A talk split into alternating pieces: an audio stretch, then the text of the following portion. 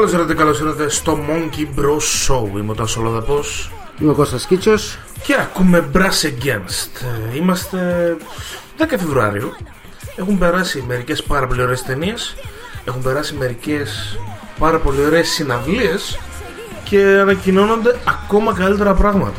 Για κάποιο λόγο φαίνεται ότι υπάρχει ζωή στην πόλη Θεσσαλονίκη. Αχα. Μουσικά. Και μουσικά. Ε, βασικά και όχι μόνο στη Θεσσαλονίκη, αλλά και πανελληνίως. Και στην Ελλάδα, στην Αθήνα, ε, γλώσσα λανθάνουσα. Υπήρχε ένας πάγος. Υπήρχε ανα, πάντα, ρε παιδί, υπήρχε κάποια φεστιβάλ κτλ. Λες νεκρά είναι, όχι τελικά δεν είναι. Η Θεσσαλονίκη τι φάση, ξέρω, ποτέ δεν έρχονταν τίποτα εδώ. Και αυτό, αλλά και άμα θυμάσαι, εγώ είχα αναθαρρήσει πριν από μερικά χρόνια.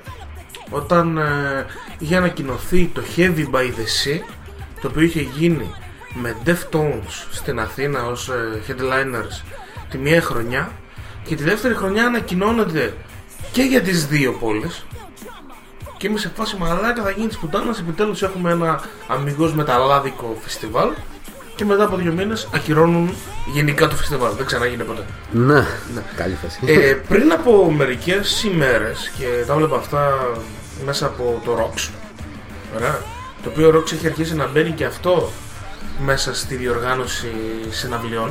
Έπρεπε, έπρεπε. Έπρεπε, ναι. Όπου έγινε επισήμως η μείωση του ΦΠΑ στις διοργανώσεις φεστιβάλ στην Ελλάδα, αν δεν κάνω λάθος, στο έξι τοις εκατό. Πράγμα που σημαίνει ότι μπορείς να φέρεις ένα συγκρότημα το οποίο και θα σου γεμίσει στάδιο και δεν είναι δεινόσαυρος. ε, Έχεις ένα δεινόσαυρο που έρχεται και θα γεμίσει στάδιο. Black Sabbath το καλοκαίρι στη Λεωφόρο. Ναι, έχεις πολλούς δεινόσαυρους που έρχονται. Mm, νομίζω το καλοκαίρι. Κοίτα, κοίτα. Η Black Sabbath, τώρα, αν, βέβαια, αν δεν έχει πεθάνει ο Όζι μέχρι τότε. Γιατί πάλι τον βλέπω, πάλι μπήκε ε, στο νοσοκομείο. Δεν έχει ανάγκη. Πάλι μπήκε στο νοσοκομείο. Για να κάνει το format για ναι, την ναι. περιοδία. Ε, που λες, οι δύο τυπάδες, βασικά μια κοπέλα, μια, κοπέλα, μια κυρία και, και ένας τυπάς, οι οποίοι ήταν στη Didi Music που κάναν το Rockwave, φύγαν, ανακοινώσαν νέα εταιρεία και το πρώτο τους, ε, η πρώτη διοργάνωση είναι η Black Sabbath στη Λεωφόρο του καλοκαίρι. Το ότι είναι αυτή στη διοργάνωση και το ότι φύγανε από την Didi Music δεν ξέρω. Άμα είναι καλό ή κακό. Πώς, ναι, γιατί η Didi Music γενικά δεν είχε καθόλου καλή τέτοια Εκεί. όνομα όσον αφορά τη διοργάνωση, τις αρπαχτές της, ε, γενικά το όλο της, την, όλη, την όλη της διαχείριση συναυλιών και το πως κατέληγαν πολλά project που είχε τέτοιο και εδώ Θεσσαλονίκη και Αθήνα. ε, έχω ακούσει αρκετά και από πρώτο χέρι. Κοίτα, από τη στιγμή που το Rockwave κάποτε έφερνε αυτά που έφερνε και πριν μερικά χρόνια κατέληξε να φέρνει ε, τυποφίλιο, τυποφίλιο, ναι, πήρε την κατρακύλα. Που μια χαρά είναι υποφίλιο, ξέρω εγώ, και κομμουνίστρια είναι η γυναίκα και μια χαρά κάνει, ξέρω εγώ, και πάμε όλοι μαζί κτλ. Αλλά ναι, όχι. Λοιπόν, ναι, όχι. Τσεκάρετε την πρώτη διοργάνωση του ROX με τους Raw Insect, οι οποίοι έρχονται με κάτι σαν κριτικό metal, αλλά οι άνθρωποι είναι στην Αγγλία, αν δεν κάνω λάθος. Να. Και το πασάρουν εκεί πέρα το, το, την όλη σκεπτική τους, τέλος πάντων. Είχα ακούσει δύο τρία κομμάτια μέσα από το ROX, τώρα τους φέρουν κιόλας. Πρώτη διοργάνωση, τσεκάρετε και στηρίξτε. Εσύ πήγες και είδες Brass Against. Εγώ πήγα και είδα πνευστούς Rage Against the Machine. Και... και γάμισαν. Δηλαδή και ναι, τα που ήταν σε φάση, ε, έγραφε ο άλλος την επόμενη μέρα, ακόμα προσπαθώ να σηκώσω το σαγόνι μου, λέγεται. Ξέρεις κάτι μαλάκα, βλέπεις το βιντεάκι, γιατί όλα τα βιντεάκια είναι σε στούντιο, τα έχουν φιλμάρει, παίζουν σε στούντιο, σε κλειστό ασφαλές περιβάλλον. Βοηθάει πάρα πολύ το περιβάλλον να παίξει, να παίξουν μια τέτοια μουσική. Τώρα μιλάμε, έχεις πνευστά, ωραία. Mm-hmm. Δεν έχεις ούτε βιολιά, δεν έχεις ούτε τέτοια. Και οι Metallica είχαν κάνει κάτι live συμφωνικές κτλ. Αλλά είχαν τα βιολιά τους, τα τέτοια τους, είχαν διάφορα κιθαριστικά όργανα κτλ. Οκ, okay, εδώ έχεις πνευστά. Οκ, okay, παίζει και ένα drums και μια κιθάρα. Αλλά είναι πολύ πιο δύσκολη η φάση. Ε, και λες, πώς θα παίξει αυτό το πράγμα live και παίζει πολύ γαμάτα, μπορεί να σε ξεσηκώσει. Βασικά, καταρχήν όλα τα κομμάτια τους είναι επιτυχής. Δεν παίζουν την κάτω από ό,τι ναι, καταλάβει. Τώρα είναι σε φάση που αρχίζουν και κάνουν mm. λίγο κάποια τέτοια για να κάνουν δικά τους. Αλλά επειδή σαν ε, δεν ξέρω αν είναι μπάντα ή συλλογικότητα, mm-hmm. ας πούμε ότι είναι μπάντα. Σαν μπάντα δημιουργήθηκε ε, μέσα από ανάγκη για να πούνε και για να εκφραστούν, εκφραστούν πολιτικά. πολιτικά Γι' αυτό ε, και ονομάστηκαν Brass Against the Machine. Πατάνε it's... πάρα πολύ σε κομμάτια που μείνανε για αυτό το λόγο. Όχι μόνο επειδή είναι καλά. Mm. Δεν έχει μόνο Brass Against the Machine, έχει και Black Sabbath, έχει Soundgarden, Soundgarden Tool, έχω ακούσει, έχει, πολύ έχει καλές Tool, από Tool, έχει Audio Slave, mm-hmm. μέχρι και τον Lemar, πως λένε, ένα δικό σου έχει μέσα. Και, έχουν, ε, ε, και αυτό ναι. Τι Λεμάρ, ε, ε, ε, Λεμάρ, Λαμάρ τώρα, εντάξει. Τι ήταν αυτό ρε παππού? ε, Ναι, δεν τα ξέρω εγώ, αυτό ακόμα από χωριό. Κοίτα, δεν ήρθε η Σοφία η Ουρίστα που την περιμέναμε όλοι, ξέρω εγώ. Mm, αυτή ήρθε... που είδα στα περισσότερα βιντεάκια ναι, φωνητικά. Ήρθε η Αζουρέγκα, αν τη λέω σωστά, η οποία έχει τρομερή φωνάρα. Και όχι μόνο. Έχει πολύ ωραία σκηνική παρουσία, μπορώ να πω, mm-hmm. που μετά το πρώτο δεκάλεπτο, ας πούμε, που θαυμάσεις τη σκηνική της παρουσία, μετά είσαι στο live. Okay. Okay.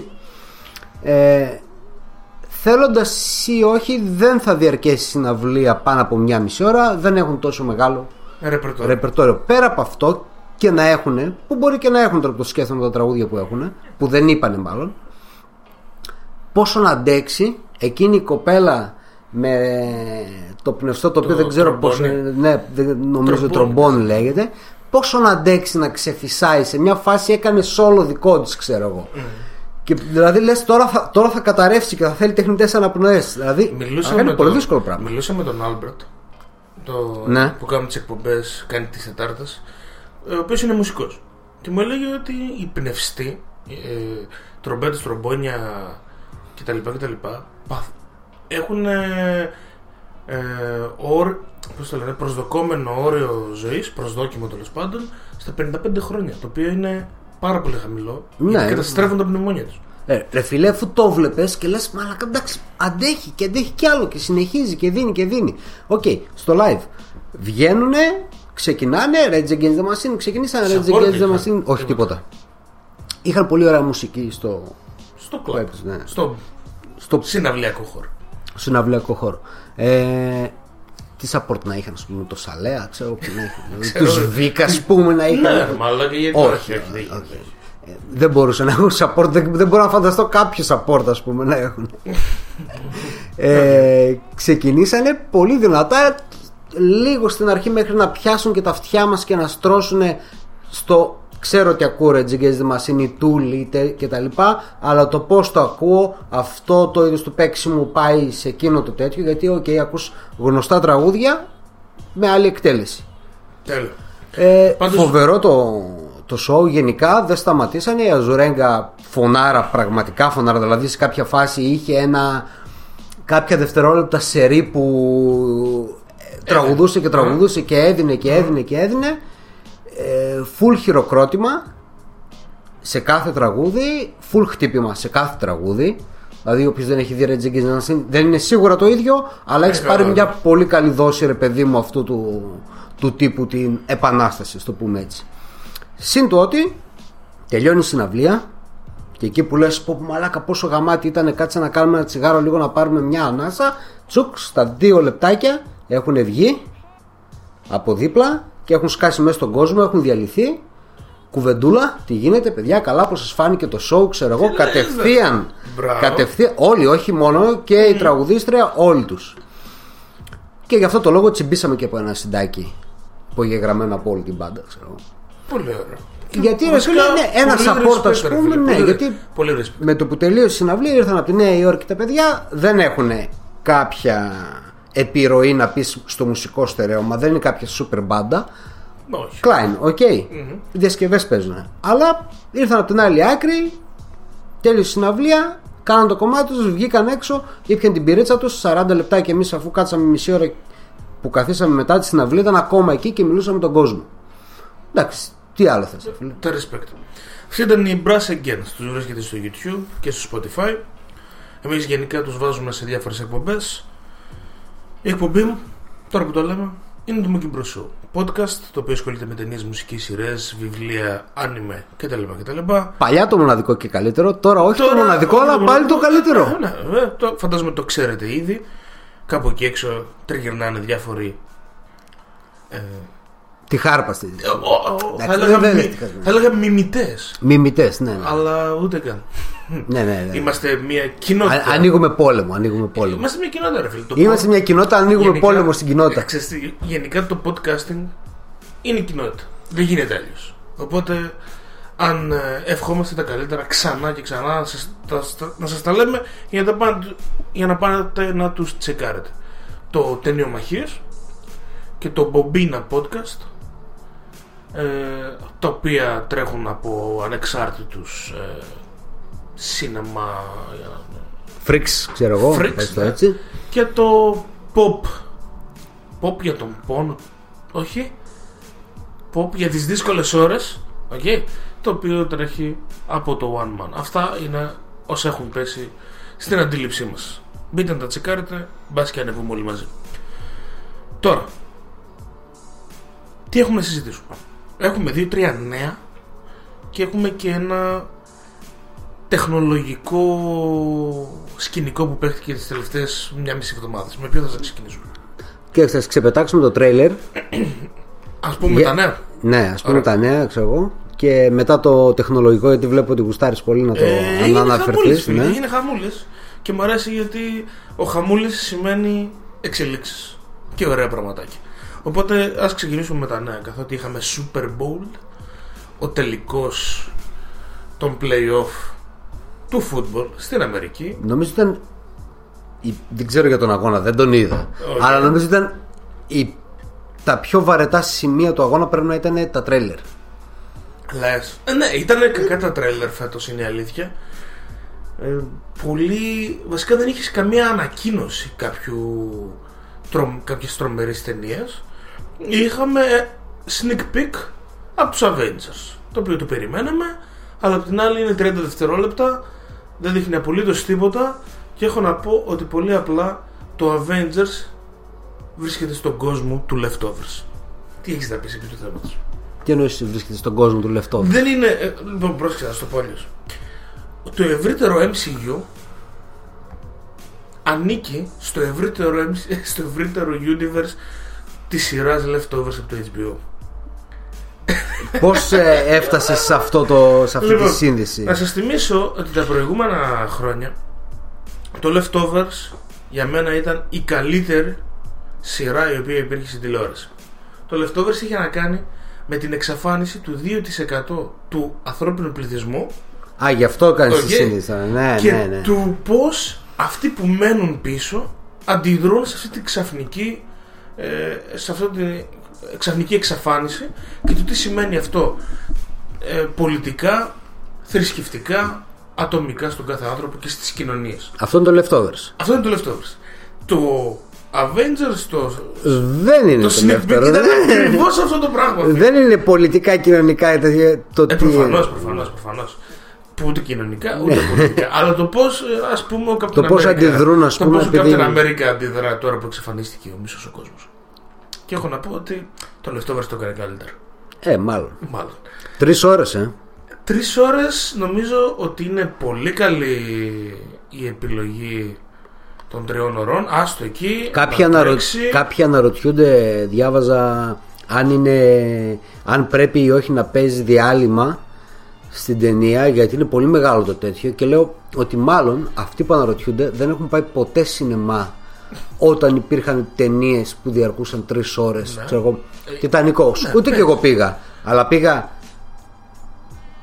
δεν πήγες κατά, να σειρά, κατά σειρά έξι, τέσσερις και τρεις φορές σε κάθε άρχοντα. Ναι.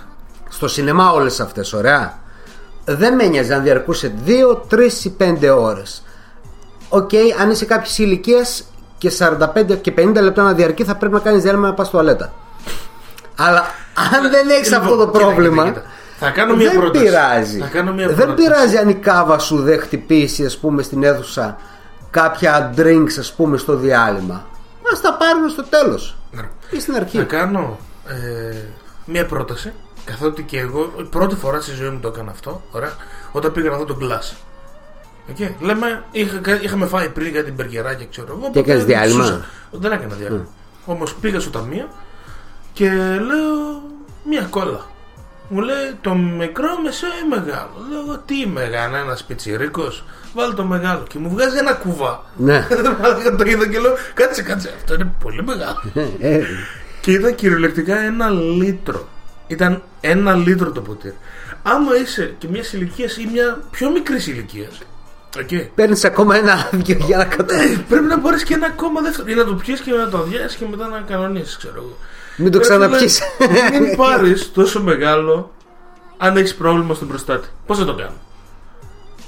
Δες την ταινία τριών ωρών και μην κάνεις διάλειμμα, όπως κάναν διάλειμμα στο μακεδονικό σινεμά που πήγαν να δω το The Favourite.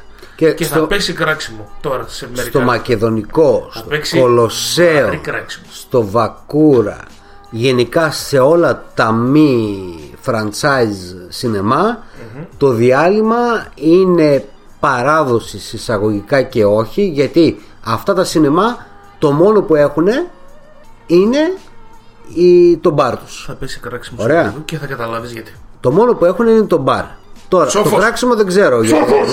Αλλά... ό,τι να είναι, ό,τι να είναι, μαλάκα. Ξεκινήσαν την ταινία πριν. Λοιπόν, ναι, το μόνο που έχουν είναι το μπαρ για να βγάζουν το εξτραδάκι. Γιατί το λέω αυτό? Γιατί με το που θα έρθει, ας πούμε, το Favorite του Λάνθιμου, ο εθουσάρχης θα πάρει ένα τριάντα με σαράντα τοις εκατό του εισιτηρίου. Πρώτη εβδομάδα προβολής. Ωραία. Στη δεύτερη εβδομάδα προβολής, αν ισχύουν αυτά που ήξερα από τότε, στη δεύτερη εβδομάδα προβολής θα πάει στο πενήντα πενήντα. Στην τρίτη εβδομάδα προβολής θα αρχίσει να γέρνει υπέρ του το εισιτήριο. Στην τέταρτη έχει πάει ογδόντα είκοσι, ξέρω εγώ. Καμιά ταινία δεν παίζει τρεις εβδομάδες. Ναι, δεν το ξέρουμε yeah. αυτό. Οπότε Θες κάτι, κάτι προσπαθεί να βγάλει. Όταν ναι. φτάσουμε στην ταινία. Okay, γιατί έχεις να μου πεις ότι γούσταρες το τρέιλερ του Fast and Furious, Hobbs and Shaw. Πρόσεξε. Ότι το γούσταρες. Βάσ... Ότι σ' άρεσε. Κοίταξε, όταν, όταν είδα το τρέλερ από τους Avengers, λέω οκ, okay, ναι, είναι οι Avengers, ξέρω ρε παιδί μου τι κλάιν, ξέρω εγώ, χέσε με. Τι κλείνουμε θα, το ξέρω, θα, θα, το, θα το δω, ναι, εντάξει, οκ okay. ε, Εδώ ποτέ δεν έχω καμιά διάθεση να πάω σινεμά να δω αυτό. Και δεν θα πάω να το δω. Αλλά βλέποντας τον uh, Dwayne, uh, Dwayne λέγεται The, The Rock. Rock, ο The Rock. Βλέποντας τον Jason Statham, βλέποντας και τον Ιντρις Έλμπα. Ο Ιντρις Έλμπα δεν ήταν? Ναι. Ε, ρε φίλε, μετράει. Είναι πολύ ωραία καλογυρισμένο το τρέιλερ. Είναι full το καρακιτσαριό που πρέπει να έχει. Συμφωνώ. Full τα χρώματα, οι μάχες, τα χτυπήματα, το motherfucker, το fuck you, τον πέφτουν από τον ουρανοξύστη. Όλα αυτά, ρε παιδί μου. Από τον ουρανοξύστη ο άλλος. Λοιπόν, δες λίγο. Αυτό δεν σε πειράζει. Στο προηγούμενο μαλάκα μαλώνανε με ένα υποβρύχιο. Κυνηγιόντουσαν τα αυτοκίνητα με ένα υποβρύχιο. Μια λαμποργίνη με ένα υποβρύχιο. Δεν έχει σημασία. Η αλήθεια είναι ότι από το πέντε και μετά όλες οι... έχουν στρώσει πολύ παραγωγές. Ναι, μέσα ρε φίλε. Είναι full πολύ καλές παραγωγές. Τις συγκρίνεις άνετα με τις μεγαλύτερες παραγωγές που υπάρχουν και βγάζουν τα αντίστοιχα φράγκα. Αλλά λες ρε φίλε, εντάξει, ό,τι ένσταση υπήρχε έτσι ώστε να μην το τραβήξουν από τα μαλλιά, να το ξεριζώσουν, την είχαν σκοτώσει. Τρέχανε τα μάξια, τραβούσαν υποβρύχια. Πετούσαν, κάναν ράναν. Μετά το οκτώ, αυτό ήταν, Furious Το eight. Τελευταίο δεν θυμάμαι. Το Furious eight. Ναι, ναι, νομίζω, ναι. δεν θυμάμαι. Λέγανε κοροϊδευτικά, άντε στο επόμενο, από διαστημόπλια και στο φεγγάρι και τα λοιπά. Το σκεφτήκανε. Ε, τι κάνει ρε μαλάκα ο Ιντρις Έλμπα στην ταινία? Τι το βάζουνε ρε μαλάκα? Το κάνανε sci-fi την ταινία, κανονικά είναι RoboCop. Του βάλανε είναι... shoot στολή και τον το κάνανε RoboCop, ναι. Ρε, δεν μαλάκα... είναι sci-fi, εντάξει, είναι, είναι όχι, πιο... είναι ξεκάθαρα αυτό εδώ, εντάξει, ναι, είναι το, το sci-fi στην... Κοίταξε, πριν, πριν παίξουνε ε, οι φάτσες των δύο ε, υπερκάγκουρων mm-hmm. και είχε τον Ιντρις Έλμπα, λέω... Πέσει σε sci-fi, σε comic based ταινία, ας πούμε, ξέρω εγώ, γιατί έχει κάτι μπουκετίδια και δεν καταλάβαινα. Και μετά λέω, οκ, okay, μαλάκα είναι το fast, ξέρω εγώ. Αλλά ξέρεις, μαλάκα, τι στήρα έχει να κόψει αυτό το πράγμα. Ξέρεις γιατί δημιουργήθηκε αυτή η ταινία έτσι? Γιατί ο Dwayne με τον. Πώς το λένε τώρα, τον τύπο? Στέθαν. Όχι με τον Στέθαν, με τον Vin Diesel. Το Vin. Έχουν μαλώσει. Όχι, ρε. Ναι. Όχι, δεν ξέρω πού να το πάμε παραπέρα. Όχι, ξεκάθαρο ότι έχουν μαλώσει ο Vin Diesel με τον Rock. Δεν γουστάραν καθόλου στην προηγούμενη ταινία. Και Ά, δε, δεν ξέρω τα προσωπικά τους. Εσύ, έκανα... Τάσο, που δεν σ' αρέσει και τα ξέρεις, φαίνεται. Κρυφο. Ο κρυφοφάν το φας. Όχι, ρε, αλήθεια. Λοιπόν, δες. Αυτό. Το πράγμα έχει ξεφύγει τελείως. Ξέρω ότι θα είναι διασκεδαστικό. Βλέπω σκηνοθέτης David Leitch. Αυτός είναι. Πάτα λίγο. Είναι ένας από τους δύο κασκαντέρ που γίνανε σκηνοθέτες στο John Wick. Οκ, okay, καλή φάση. Οκ, okay, ναι, παίζει να είναι πολύ ωραίο. Mission Impossible. Εδώ δεν ξέρω, με πιάνεις αδιάβαστα. Ξέρω θα γυριστούν άλλα δύο. Πώς το λέγανε αυτό, πώς το λένε το σκηνοθέτη? Maguire. Ο Maguire λοιπόν ανακοίνωσε ότι θα είναι ο σκηνοθέτης και των άλλων δύο ταινιών. Θα τις γυρίσει back to back. Και αυτό σημαίνει ότι πηγαίνουν το Mission Impossible για... Η επόμενη είναι το είκοσι ένα, η άλλη είναι το είκοσι τρία, κάπου εκεί. Όχι, όχι, θα το κάνουν yearly. Κάθε χρόνο θα σου έρχεται Mission Impossible και δεν ξέρω κατά το πόσο είναι καλό αυτό για σένα που είσαι φαν. Κοίτα, αν δεν δω το δεκαεννιά, που δεν θα δω το δεκαεννιά, Mission Impossible δεν είναι προγραμματισμένο, mm. ε, θα δω είκοσι και μετά είκοσι ένα. Δεν με χαλάει. Τουλάχιστον το είκοσι. Είσαι σίγουρος ότι η ποιότητα θα παραμείνει στο ίδιο επίπεδο? Τα δύο τρία χρόνια ενδιάμεσα ήταν ό,τι καλύτερο υπήρχε για αυτό το franchise. Κοίταξε, επειδή ο Tom από ό,τι ξέρω δεν παίζει σε κάτι άλλο, δεν ξέρω αν θα βγει Edge of Tomorrow δύο, ας πούμε. Α, δη... το συζητάνε και αυτό. Νομίζω το. Εντάξει, είναι λογικό μετά και την επιτυχία του πρώτου. Δεν λέγεται Edge of Tomorrow, λέγεται Live Die Repeat. Α, ναι, Live Die Repeat, ναι, ναι, ναι. Δεν ξέρω καν για ποιο λόγο. Ε, γιατί ε, έτσι ήταν το subtitle, ο υπότιτλος. Ναι, η αλλαγή τι έγινε αφού βγήκε η ταινία? Για ποιο λόγο το κάνω? Κάναν αλλαγή. Όχι, του τίτλου. Ο πρώτος τίτλος είναι Edge of... Edge, of Tomorrow. Edge of Tomorrow. Το δεύτερο oh. δεν λέγεται Edge of Tomorrow δύο, θα λέγεται Live Die Repeat. Το ε, δεύτερο. Δεν τα ξέρεις καλά. Για το πρώτο το... το αλλάξαν όνομα. Όχι. Μπο... Κοίταξε, ενδεχομένως να έπαιξε σε κάποιες χώρες με διαφορετικό τίτλο, αλλά αυτό είναι το τέτοιο. Edge of Tomorrow. Ψάξε εσύ και βρες τώρα. Για πες μου, άμως. Also known in its market tagline, Live, Die, Repeat. And oh, renamed as such on home release. Ακριβώς. Άρα τη βγάλαν την ταινία στο Blu-ray και τα λοιπά και τα λοιπά ως Live, Die, Repeat. Με Λέβαια. τίτλο Live, Die, Repeat. Δεν, δεν ξέρω για ποιο λόγο τα αλλάξανε, ρε φίλε. Δεν ξέρω. Είναι τελείως ηλίθιο.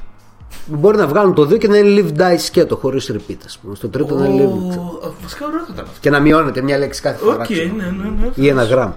Λοιπόν, ε, πάμε, πάμε στο τεχνολογικό νέο. Αυτό, ναι. το αυτό οποίο... ήταν το νέο για τον Impossible. Ε, ναι, ρε φίλε.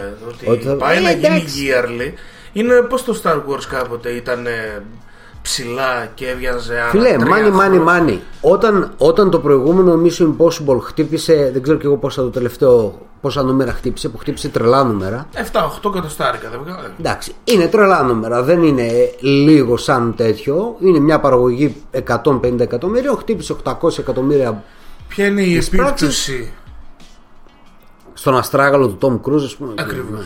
Θα είναι. Θα αναγκαστεί να βάλει κασκαντέρ και, και θα το πούμε ξυστή, πουθενά. Από, από, από την άλλη, σκέφτεσαι ότι. Ναι, ο, ο, ο Τόμ Κρούζ δεν έχει πολλά χρόνια ακόμα. Ε, ζωής. Εδώ κομμάτι... έχει ρε, εσύ εδώ βλέπεις ρε φίλε τον Clint Eastwood, ξέρω εγώ, yeah, ο οποίος παίζει, δεν λέω σκηνοθετικά, και σκηνοθετικά έχει κοντεύει τα ενενήντα ο άνθρωπος και παίζει ακόμα, ας πούμε. Το The Mule θέλω να δω, περιμένω και δεν πήγα σινεμά. Και κάνει παρτούζες στα ενενήντα του. Δεν ξέρω τι κάνει. Σκηνοθετεί τις ταινίες του για να, το, για να κάνει παρτούζες στις ταινίες του. Πάμε παρακάτω. Κάνει παρτούζες στο The Mule? Σοβαρά? Έτσι έχω. Ου, μαλάκα, έτσι, θέλω να το δω ακόμη περισσότερο. Έτσι κυκλοφορεί στην πιάτσα. Μεγάλος Clint. Λοιπόν, τεχνολογικό νέο. Πρόσεξα. Η Apple με τα iPhone έχει μία από τις μεγαλύτερες ε, πλατφόρμες για εφαρμογές, σωστά? Ναι. Πρόσεξα τι θα πεις. Λοιπόν, αυτά που ανακοινώ, ε, μέσω των ανακοινώσεων και τα λοιπά, φαίνεται ότι το upmarket, okay, τα iTunes και ναι. οι εφαρμογές είναι ένα πάρα πολύ σημαντικό κομμάτι των εσόδων αυτής, αυτής της ε, εταιρείας. Okay, δεν είναι κάτι μικρό, ούτε πώς το λένε, να μην ασχοληθούμε. Okay. Βγάζει πολλά φραγκά μέσα από το App Market. Δες τώρα τι γίνεται. Αυτό το λέω για τη σημασία του πράγματος, okay? Γιατί το νέο είναι αλλού.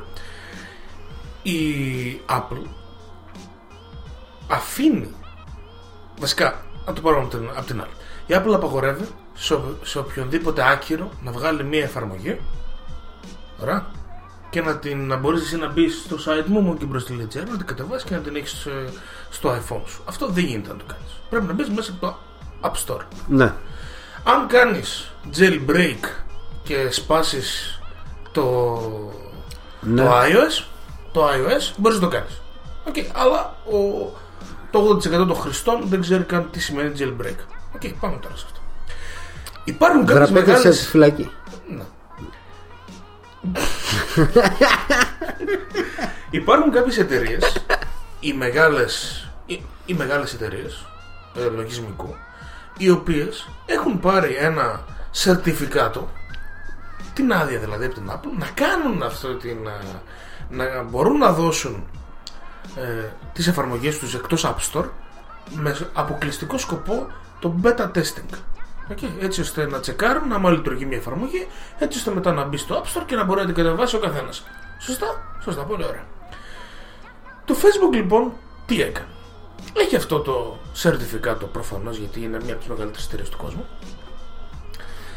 Και είχε βγάλει ένα βι πι εν, το οποίο το μοίραζε σε εκατοντάδες χιλιάδες κόσμο, ενώ δεν επιτρέπεται, έτσι. Δηλαδή την έδινε κανονικά μέσα από πλαγίους τρόπους, ενώ θα πρέπει να το βάλουμε σε το app. Και πλήρωνε teenagers, αλλά με, την, με τον ευρύτερο όρο του teenager, δεκαοκτώ με τριάντα πέντε, ναι.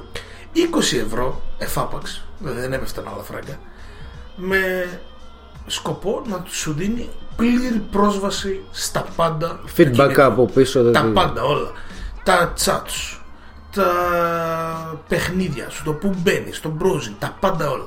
Και χιλιάδες κόσμος είχε πάρει αυτό το εικοσαράκι και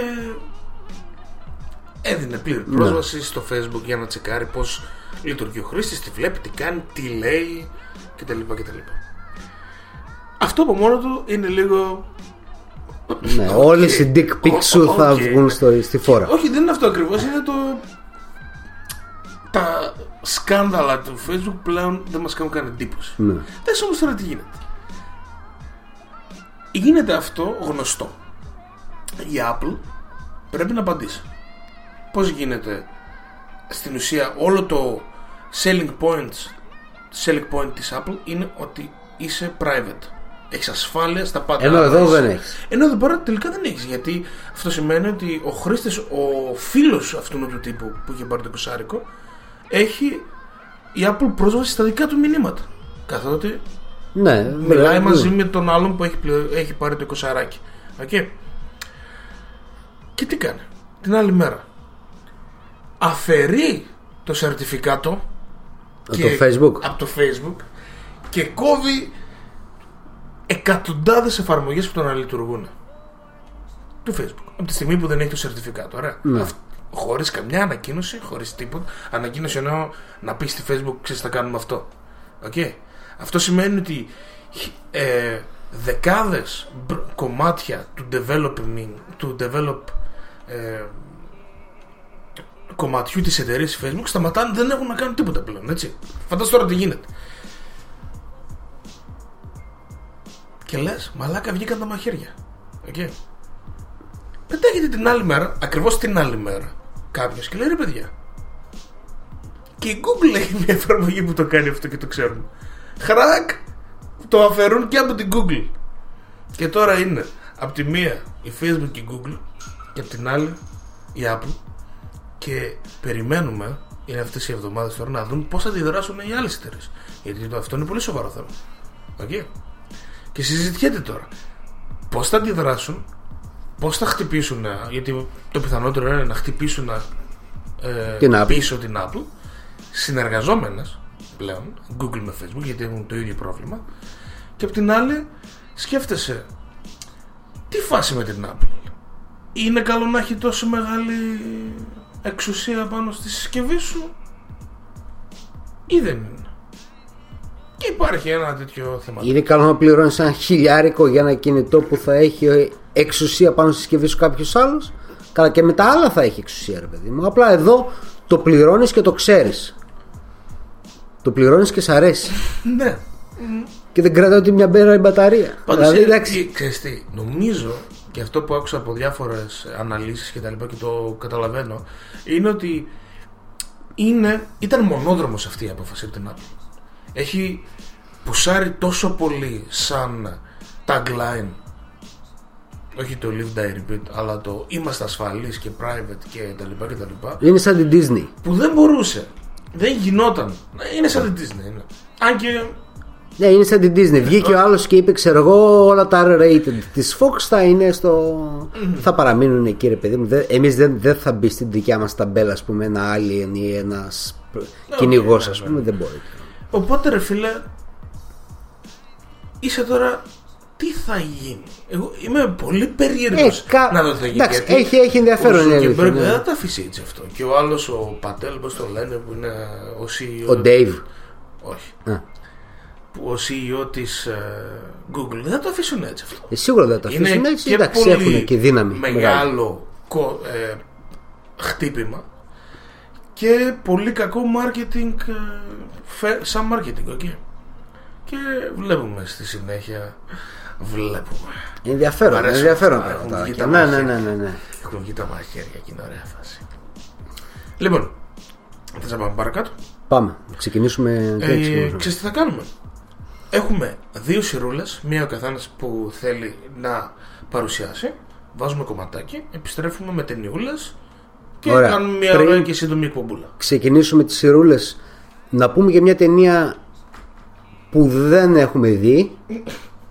Επειδή δεν πρόκειται να τη δούμε.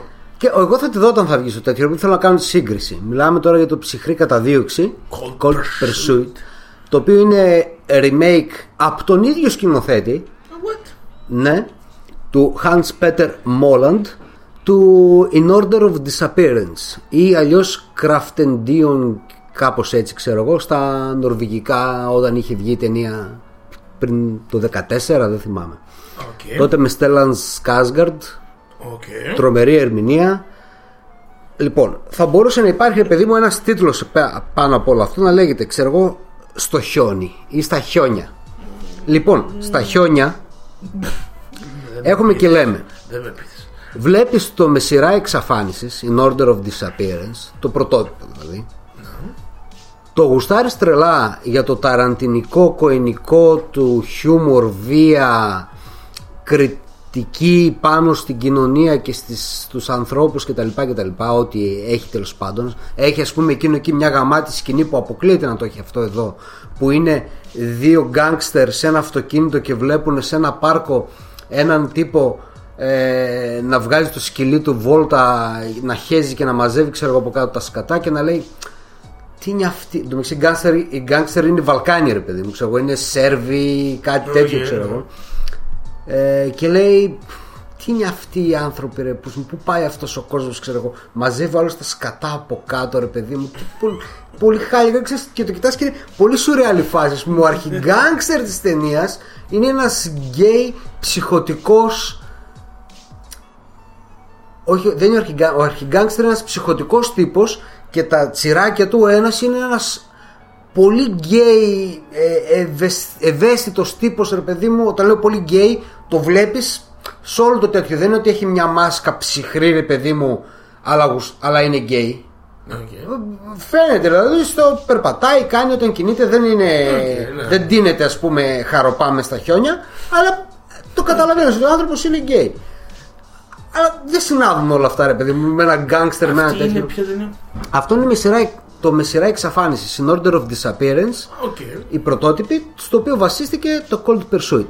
Και ο, ο τίτλος στα χιόνια έχει να κάνει με το ότι ο Liam Neeson, αν θες να το δεις σε μια τέτοια ταινία, πάρε να δεις το The Grey, του Κάρναχαν, το οποίο είναι μια γαμάτη μπιμουβιά φάση, φέρνει αιτήλα ξέρω εγώ, με κάτι τύπους στις πετρελαιοπηγές που πάνε στο, στην Αλάσκα, πέφτει το αεροπλάνο, τους περικυκλώνουν λύκοι πολύ πεινασμένοι, πολύ άγριοι και προσπαθούν να γλιτώσουν. Και ο Liam Neeson είναι ο τύπος που τους προστάτευε στις εγκαταστάσεις από τους λύκους με το όπλο του κτλ. Και ξέρω εγώ. Πολύ δραματική το ανάπτυξη είναι μέσα. Πάρα, πάρα πολύ ωραία ταινία. Είναι πολύ δυνατό. Τώρα τούτο εδώ φαίνεται λίγο σαν ξέπλυμα. Αν δεν έχεις δει, γιατί θα, θα είναι και αμερικανιά. Ενδεχομένως να είναι πολύ ε, χαρούμενος να το δεις. Χαρούμενο εννοώ με την άποψη ότι θα είναι μια ωραία περιπέτεια. Αλλά τίποτα παραπάνω. Το πρωτότυπο ε, ήταν πιστε... πολύ καλύτερο. Δεν πιστεύω ότι μπορεί να έχει αυτό το κουενικό. Αυτό, αυτό θα σου πω. Η απορία μου είναι γιατί ο ίδιος σκηνοθέτης δέχτηκε να κάνει το αμερικάνικο remake. Προφανώς γιατί θα είναι εισιτήριο για να πάει στην Αμερική. Mm. Αλλά θα μπορούσε να πει: όχι, ρε μεγάλη, θέλω να κάνω κάτι άλλο πιο πρωτότυπο. Give me the money, bitch. Αλλά σίγουρα θα έχει ξεπλύνει όλη την άβρα που θα έχει το τέτοιο. Επίσης, έμπλεξε σε μια ιστορία ο Liam Neeson περίεργη. Καθώς yeah. σε ένα press junket, τι ήτανε, τον ρωτούσανε πώς λειτουργεί η όλη φάση της εκδίκησης κτλ. Γιατί αυτό πραγματεύεται η ταινία. Okay. Κάποιος σκοτώνεται ο γιος του ε, και ψάχνει να βρει τι και πώς, γιατί του λένε ότι πέθανε υπερβολική δόση. Ενώ δεν ισχύει αυτό, ρε παιδί. Μέχρι εκεί υπάρχει, δεν, δεν σπολάρουν παρακάτω. Και άρχισε και τα press junkets, από ό,τι καταλαβαίνω, είναι φάση αυτά που μιλάς, ας πούμε, και μετά από λίγο έρχεται άλλος δημοσιογράφος και κάτι τέτοιο. Αλλά το συγκεκριμένο ήταν λίγο πιο ευρείας τέτοιες, γιατί είναι αυτός, είναι ο συμπρωταγωνιστής του και είναι και άλλοι μαζί στο τραπέζι. Και έχει δημοσιογράφος και το ρωτάνε. Ναι, είναι. Υπάρχει αυτό που είσαι στο δωμάτιο και περνάει. Όχι, δεν, δεν είναι αυτό, είναι λίγο πιο τέτοιες. Σαν τα ποδοσφαιρικά. Ναι, ας πούμε, ναι, ναι, κάπως έτσι. Ε, και κάπου βγάζει αυτός μια προσωπική του ιστορία. Ε, και αρχίζει να λέει, ρε παιδί μου, ότι βιάσανε μια φίλη μου όταν ήμουν μικρός ακόμα. Του μεταξύ ο Liam Neeson είναι Ιρλανδός. Mm. ε, Είναι γαμάτος ηθοποιός. Αλλά αυτό το Ιρλανδικό που βλέπεις στις ταινίες και το έχεις ακούσει ότι ακολουθεί τους Ιρλανδούς, τις ε, Ντομπροσ... όχι ντομπροσύνης, ξέρεις, αυτό μια αγριάδα φάση, ρε παιδί μου. Τώρα είναι μεγάλο, έχει μεγαλώσει ηλικία, αλλά αυτό υπάρχει. Δηλαδή το έχει πει και αυτός ο ίδιος, ότι εγώ πιο παλιά ήταν πολύ πιο σαματατζής. Τέλος πάντων, βιάζουν μια φίλη του, αυτός τα παίρνει στο κρανίο. Στη φάση ποιος ήταν, δεν ξέρω τι ήταν, τι έκανε. Ένας μαύρος ήταν, δεν ξέρω, και έβγαινε έξω, λέει, επί μία-δύο εβδομάδες με σκοπό, με ένα ρόπαλο στα χέρια ή όπλο, δεν θυμάμαι, με σκοπό να βρει οποιονδήποτε μαύρο θα την πει για να το σκοτώσει, ξέρω εγώ. Μέχρι που κατάλαβε, ρε παιδί μου, ξέρεις τι, τι μαλακίες πάνε να κάνουν κτλ. Τώρα έτσι, έτσι το διηγείται αυτός. Το αν το κατάλαβε τότε, μετά από μια εβδομάδα κάνω μαλακίες, μπορεί απλά να βαρέθηκε και να μην του την έπεσε κανένας ή να, να δείλιασε στο τέλος. Δεν έχει σημασία. Άμα το φιλοσόφησε μετά, προφανώς και για να το εξιστορηθεί τώρα, να το πει. Mm-hmm. Ναι, θέλω να πω, δεν είναι χαζός για να κάτσει να βγει σε έντρα να πει τέτοιο. Αυτοκριτική κάνει. Το θέμα είναι πώς το κάνει.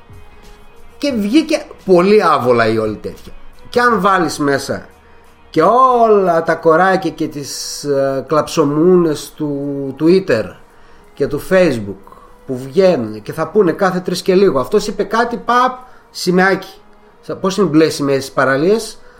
Οι, οι σημαίες που βγαίνουν μακριά, ρατσιστής, δολοφόνος, παιδόφιλος, από εδώ, από εκεί, είπε κακιά λέξη, κακός άνθρωπος, μην τον πλησιάζετε. Παλιά όταν ήταν μικρός και έπαιζε, είχε κλωτσίσει ένα γατάκι, οπότε είναι, ε, σκοτώνει τα ζώα. Ο άλλος είναι από εδώ, ο άλλος είναι από εκεί, και έγινε ένα μικρό, ένας μικρός χαμός στο αν ο Liam Neeson είναι ρατσιστής ή όχι. Στην πούτσα μας γενικώς. Ναι, Πάμπαρα. Που προφανώς και δεν είναι, ας πούμε. Πάμπαρα. Απλά κάνει λάθος, επέλεξε λάθος τρόπο να. Να διηγηθεί μια ιστορία και να κάνει αυτοκριτική του. Ξέρω εγώ, να μιλήσει με τους publicists, να είναι πιο κομπλέ από την επόμενη φορά. Να τα βάλεις σε μια σειρά κάτω, να ξέρει τι λέει. Εντάξει, μπορεί να μην τον νοιάζει και τόσο πολύ. Απλά τον αγαπάμε τον Liam Neeson. Οπότε πρόσχερε μεγάλο λίγο. Το πώς θα πεις τη μαλακία σου. Λοιπόν, έχουμε το Sex Education και το Kingdom. Ξεκινάω. Το Sex Education λοιπόν τελείωσε. Είχε ανακοινωθεί ήδη η δεύτερη σεζόν, ο κόσμος το, το είδε, το έκανε τώρα, ναι. Ε, θα έλεγα ότι παίρνει υπερβολικά τη στροφή προς την χαλαρότητα, προς, προς, τη σίγουρη τέτοια, κατάλαβες. Το safe uh, ναι. solutions. Καμία ευρηματικότητα στο κομμάτι του βασικού πρωταγωνιστικού δίδυμου, της κοπελιάς και του τύπου, ο οποίος είναι λίγο φλόρος και τη γουστάρει και το δείχνει κάπως, αλλά όχι ακριβώς, και το γουστάρει και αυτή, αλλά πάει να του το πει και τον βλέπει να φυλάει άλλοι, άρα δεν θα γίνει ποτέ για τα επόμενα δύο σεζόν. Μάλιστα. Οπότε αυτό θα έλεγα ότι είναι, εντάξει, το κλασικό sitcom, το οποίο δεν πρόκειται να σε συναρπάσει ποτέ. Παρ' όλα αυτά, όσο έχει να κάνει με τον ε, μαύρο γκέι φίλο, ο οποίος βρίσκεται εκεί πέρα έτσι για να βρίσκεται, τελικά θα μπορούσαμε να πούμε ότι αρχίζει και βγάζει λίγο backstory και διάφορα άλλα πραγματάκια, τα οποία τον ανεβάζουν σε χαρακτήρα και ανεβάζουν και τη σειρά σαν, σαν σειρά. Μου άρεσε. Λοιπόν, μπορείς να φανταστείς πως θα ήταν μιας, ενός κραγμένου γκέι που ντύνεται, ξέρω, και βάφεται και βγαίνει έξω με τα τακούνια, πως θα ήταν ο μπαμπάς του. Έτσι, μια ε, πρόβλεψη. Ποιο θα ήταν το στερεοτυπικό? Ότι θα τον είχε αποκληρώσει. Θα τον είχε αποκληρώσει και τα λοιπά. Και εδώ έχουμε, ρε φίλε, έναν μαύρο πατέρα, ο οποίος αγαπάει πολύ τον γιο του. Και αυτό που περισσότερο φοβάται είναι το πού μπορεί να καταλήξει όλο αυτό, έτσι. Ξέρει πολύ καλά ότι ο κόσμος δεν δέχεται, ε, δεν δέχεται ακόμα ένα, τόσο, αν, τόσο, α, τόσο ανοιχτά τόσο, ναι, τόσο, τη διαφορετικότητα, τόσο, ας πούμε. Ακριβώς. Γίνεται ένα ολόκληρο σκηνικό όπου αυτός συναντάει κάτι τυπάδες. Οι τυπάδες του ρίχνουν βαρύ χέρι ξύλο, τους μαζεύει ο πατέρας ε, και του λέει, ξέρω εγώ, γεια μου, άμα θέλεις να συνεχίσεις έτσι θα πρέπει να σκληρύνεις. Αυτός είναι ο κόσμος εκεί. Και όλο αυτό το δίπολο πατέρα γιου γίνεται και ανάμεσα στον ε, τύπο που του κάνει bullying και το δικό του πατέρα. Okay. Okay. Όπου στην ουσία βλέπεις τον άλλο που του κάνει bullying, το πώς του φέρεται ο πατέρας του, το οποίο του φέρεται πάρα πολύ άσχημα. Okay. Και στην τελική βλέπεις. Αυτό είναι στερεοτυπικό ή όντως ισχύει ότι πολλές φορές ο, ο λόγος που κάποιο παιδί κάνει bullying είναι επειδή έχει υποστεί κάποια σωματική, yeah, λεκτική βία ή yeah. κάποιο είδους βία από το σπίτι του? Ωραία. Ακριβώς μία αυτό. Δηλαδή το... Ε, η βία δεν χρειάζεται να είναι σωματική. Okay. Ναι, όχι, οποιοδήποτε είδους βία. Ναι. Ε, ότι συνδέεται, συνδέεται. Στην τελική, ένα παιδί το οποίο νιώθει αδύναμο κάπου θα προσπαθεί να δείξει δυνάμει κάπου αλλού. Έτσι δεν είναι? Άμα ο ναι. πατέρας του τον έχει στο βρίσιμο και στη σφαλιάρα, ε, κάπως θα πρέπει, ρε φίλε, να το βγάλει όλο αυτό το, το αίσθημα κατωτερότητας και αδικίας κτλ. Πώς? Κάνοντας το ίδιο σε κάποιον άλλον. Από τη στιγμή που βάζεις κάποιον από κάτω σου, δεν είσαι πια στον πάτο. Α, okay. τι ξέχασα. Να, για πες. Άρε, πούστη. Τέλος πάντων, ένα τέτοιο δίπολο ωραίο, και ειδικά ε, θυμάστε, τα συζητούσαμε με ε, Moonlight και τα λοιπά. Γενικά, η μαύρη κοινότητα είναι ομοφοβική. Το να δείχνεις συνέχεια ε, τον ομοφυλόφιλο μαύρο σαν τέρμα σούργελο και αστείο δεν κάνει πολύ καλό στην ίδια τη μαύρη κοινότητα. Και το να δείξεις ένα πατέρα ο οποίος αγαπάει το παιδί του και τον αποδέχεται όπως είναι, είναι κάτι το οποίο δεν το βλέπεις συχνά. Και είναι ένα μπράβο σε μια σειρά η οποία πήγε full safe. Ναι, okay. Αλλά είχε mm. την Gillian Anderson. Ναι, ρε φίλε, αυτό θα προσπαθώ να σκεφτώ. Λέω ότι αυτό είναι. Μελιτζάνες και αγκούρια, οπότε εντάξει. Νομίζω ότι... Ναι, είναι το to-do list. Okay, ναι. To see list next. Οπότε θα τη δούμε ναι, θα τη και δούμε. τη δεύτερη σεζόν. Ε, μία ερώτηση, μία παύση. Αυτός πίσω είσαι εσύ? Όχι. Yeah, εγώ είμαι. Εσύ, ποιος έχει κάνει? Λοιπόν, όταν είχα πάει να δω το Class. Είναι καινούργιο γι' αυτό. Ναι, ναι, ναι. Όταν, να, είχα, δεν όταν είχα πάει φορά. να δω το Class, υπήρχε εκεί πέρα ένας, δύο καλλιτέχνες από την Αντάρτ okay. Ναι. Οι οποίοι τους είχε πληρώσει ο... ελπίζω να τους είχε πληρώσει ο κινηματογράφος του Cineplex, έτσι ώστε να κάνουν τα κόμικ πορτρέτα διάφορων πελατών. Okay. Αυτό που βλέπεις λοιπόν εδώ πέρα είναι ο The Animal. Ο The Animal, ο The Animal. Εσύ το διάλεξες το όνομα ή αυτή? Αυτός, αυτό mm. το έκανε και okay. το έκανε The Animal. Σου πάει. Κοίταξε, η αλήθεια είναι ότι αυτό που βλέπω εκεί είναι σαν να βλέπω στο πρόσωπο έναν Τάσο στα σαράντα πέντε, ας πούμε. πενήντα. Στα σαράντα. Κάπου εκεί. Άνοιξες εσύ την πόρτα τώρα για πες. Τι νόου.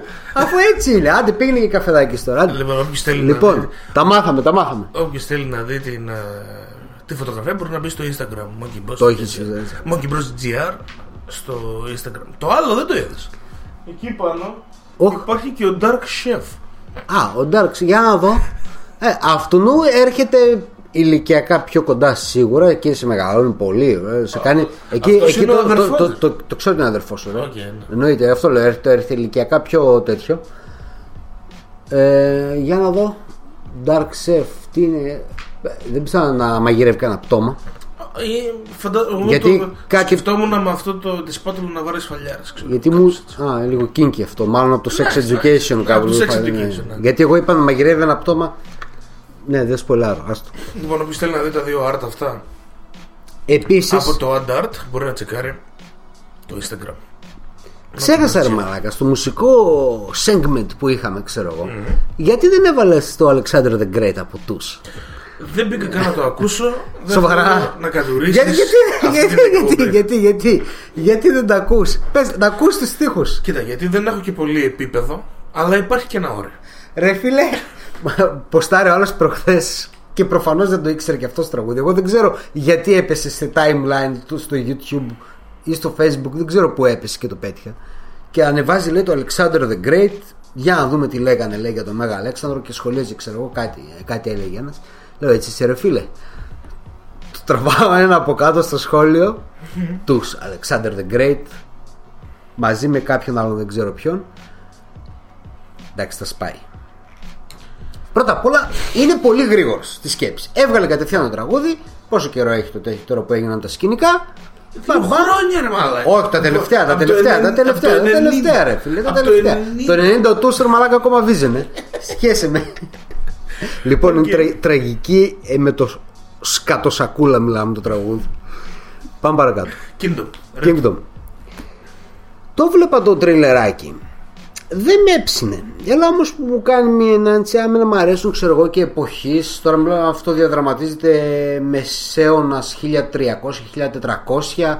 Ε, Κορέα. Κορέα, βασίλειο Κορέας. Τότε νομίζω ότι ήταν Νότια και Βόρεια Κορέα. Νοτιοκορεάτικη παραγωγή. Είναι βασισμένο στη, ε, διαδραματίζεται στη βασιλεία της τάδε μοναρχίας, ας πούμε, της τάδε οικογένειας εκείνη την εποχή. Πραγματικά όλα μέχρι εδώ. Ε, μέχρι κάποιες παράξενες φήμες κάνει μύτη ότι ξέρεις τι, ο βασιλιάς είναι άρρωστος, από κάτι πάσχει, είναι καλά δεν είναι καλά, είναι ζωντανός δεν είναι, έχουμε να τον δούμε καιρό. ε, εκείνη την εποχή η φάση παίζει είναι η φτωχή, αν έχεις να φας χόρτα βελανίδια λίγο ρύζι, οι πλούσιοι πλούσιοι πολύ ρύζι, ναι, πολύ, τι ρύζι, χοιρινά και τέτοια και ό,τι δεν συμμαζεύεται. Ε, ο διάδοχος του θρόνου έχει μια ανησυχία για τον πατέρα του και για το θρόνο γενικά, γιατί θεωρεί πως η γυναίκα του βασιλιά, η οποία είναι κόρη ενός από τους λόγιους, στην ουσία είναι τους σοφούς του βασιλείου, ε, του πιο δυνατού από αυτούς, ε, είναι βαλτή για να τον διώξουν από το θρόνο σαν να, ο επόμενος, και να του πάρουν τη θέση. Ε, και σκάει μια επιδημία από ζόμπι. Έτσι στο άσχετο. Όχι στο άσχετο. Κάποιος λόγιος έχει βάλει το χέρι του. Κα, κα, κα, κα, ε, Μάλιστα. Κάτι παίζει, ας πούμε τώρα. Ε, δεν θα σποϊλάρω στην ιστορία καθόλου. Ε, πες μου. Ωραία. Το κομμάτι. Τι ζόμπι είναι αυτά? Τα ζόμπι δεν είναι Walking Dead. Φέρνουν πιο πολύ στο Train. Παγκόσμιος πόλεμος ζήτα. Train του Μπουσάν και, και Train του Busan. Ε, είναι ιδιαίτερα ηλίθια ζόμπι. Γιατί σκοντάφτουν με το παραμικρό. Είναι ευκολία σενάριο αυτή μάλλον. Σκοντάφτουν με το παραμικρό ενώ τρέχουν γρήγορα για κάποιο λόγο, πρέπει, όχι για κάποιο λόγο, προφανώς και οι πρωταγωνιστές πρέπει να γλιτώνουν πάντα τελευταία στιγμή. Οκ. Okay. Να σου πω ότι θα, θα δεις κάποιες ευκολίες. Δηλαδή πέφτει ένα κάτω και πέφτουν άλλα πενήντα πάνω σε αυτό, σκοντάφτουν και πέφτουν. Κοίτα, δεν στρίβουν εύκολα, ρε φίλε. Είναι άλλη, λίγο το γρό. Απ' την άλλη, δεν μπορείς να πιστεύεις ότι θα μπορούν τα ζόμπι να είναι έξυπνα. Προφανώς και όχι, αλλά πέφτουν είναι, πολύ εύκολα. Ή θα είναι πολύ αργά. Ναι. Που ε... εκεί δεν υπάρχει εξήγηση για το πώς πεθαίνει, πώς πεθαίνουν όλοι. Ναι, ε, δεν okay. υπάρχει εξήγηση για το πώς ολόκληρη ανθρωπότητα μπορεί να πεθάνει από τα ζόμπι. Δε, δε... Όταν ε, είναι αργά, όταν, μάτακα, υπάρχει εξήγηση. Θα μπορούσε να τα σκοτώσει όλα. Υπήρχε εξήγηση γιατί. Ε, στα αργά ζόμπι, φάση Ρομέρο, δεν, δεν έχει να κάνει μόνο με το αν σε δαγκώσει το ζόμπι θα γίνει ζόμπι. Αν πεθάνεις θα γίνει ζόμπι με οποιοδήποτε τρόπο. Και από φυσικά αίτια, okay. και από ατύχημα, okay. και από οπουδήποτε. Okay. Όλοι οι νεκροί θα αναστηθούν. Πολλούς τρόπους. Ναι, θέλω να σου πω. Μην... Ναι, ρε φίλε, αλλά είναι πιο απλοϊκό Μαζε, το τέτοιο. Στα ζόμπι. δέκα λογατζέτες να τα σώσουμε τον κόσμο, ρε φίλε. Διάξει, όταν τα ζόμπι, όταν οι νεκροί έρχονται στη... ξανασταίνονται στα ζόμπι, είναι ένα προβληματάκι. Φωτιά. Και καύλα. Και... αλλά. Και μπουρμπέρ. Ωραία. Τα ε, σκηνικά είναι καύλα.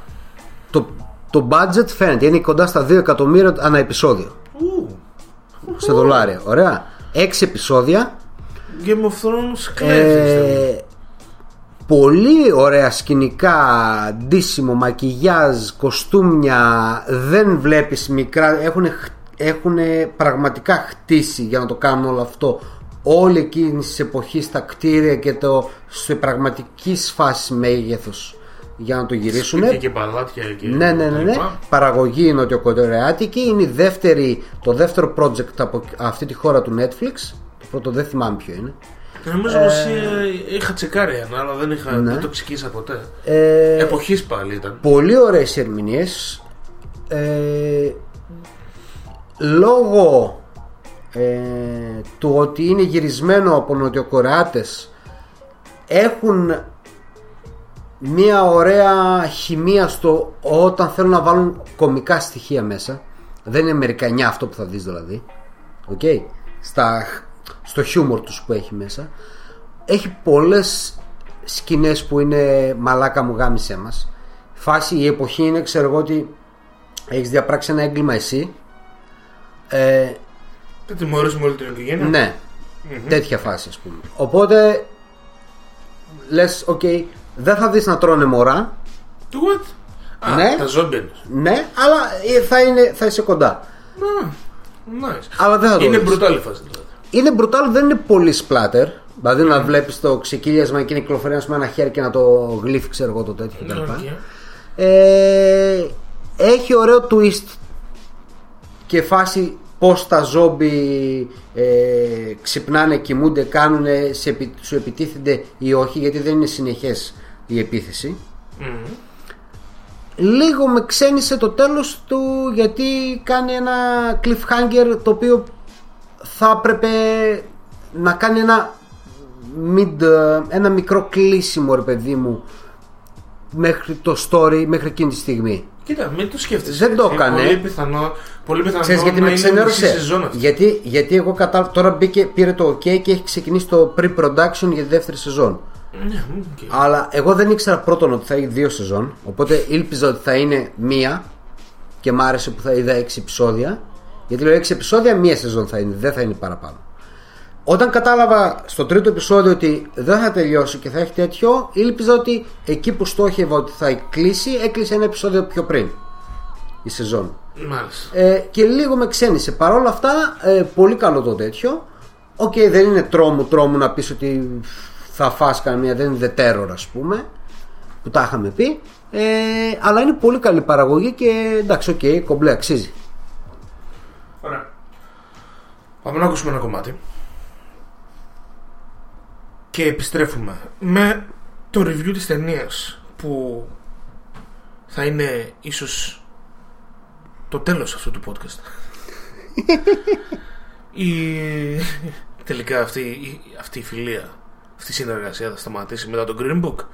Θα τα ακούσουμε αφού ακούσουμε το κομμάτι από το νέο δίσκο και πρώτο, τον πρώτο δίσκο και νέο δίσκο του ντι τζέι Moya. Τον πρώτο ή νέο? Είναι άλλο τον άλλο, άλλο ρε φίλε. Τα πες και τα δύο μαζί. Είναι να γι... γίνεται αυτό. Ωραία. Σκέψου λίγο. Μπορεί να είναι ο πρώτος και να έχει βγει πριν τρία χρόνια. Όχι. Είναι νέος, είναι και ο πρώτος. Του ντι τζέι Moya, ο οποίος βρίσκεται στην Αθήνα. Το... Θα ακούσουμε δύο κομμάτια από το δίσκο. Αυτό είναι το Biblical Distraction. Μιλάμε για hip hop, trip hop, instrumental. Ωραία beat, τρομερό σκρατσάρισμα. Έχω και το βινίλιο, το έχω στα χέρια μου, τον ακούγα σήμερα το πρωί. Είναι πάρα πολύ ωραίος δίσκος και σας ε, προτείνω να μπείτε να τον ακούσετε. Και αν είστε μερακλίδες, μπαίνετε και στο site του Mind the Wax και τσεκάρετε το βινιλιάκι το οποίο κυκλοφορεί αυτή την ώρα. Biblical Distraction, ντι τζέι Moya. ντι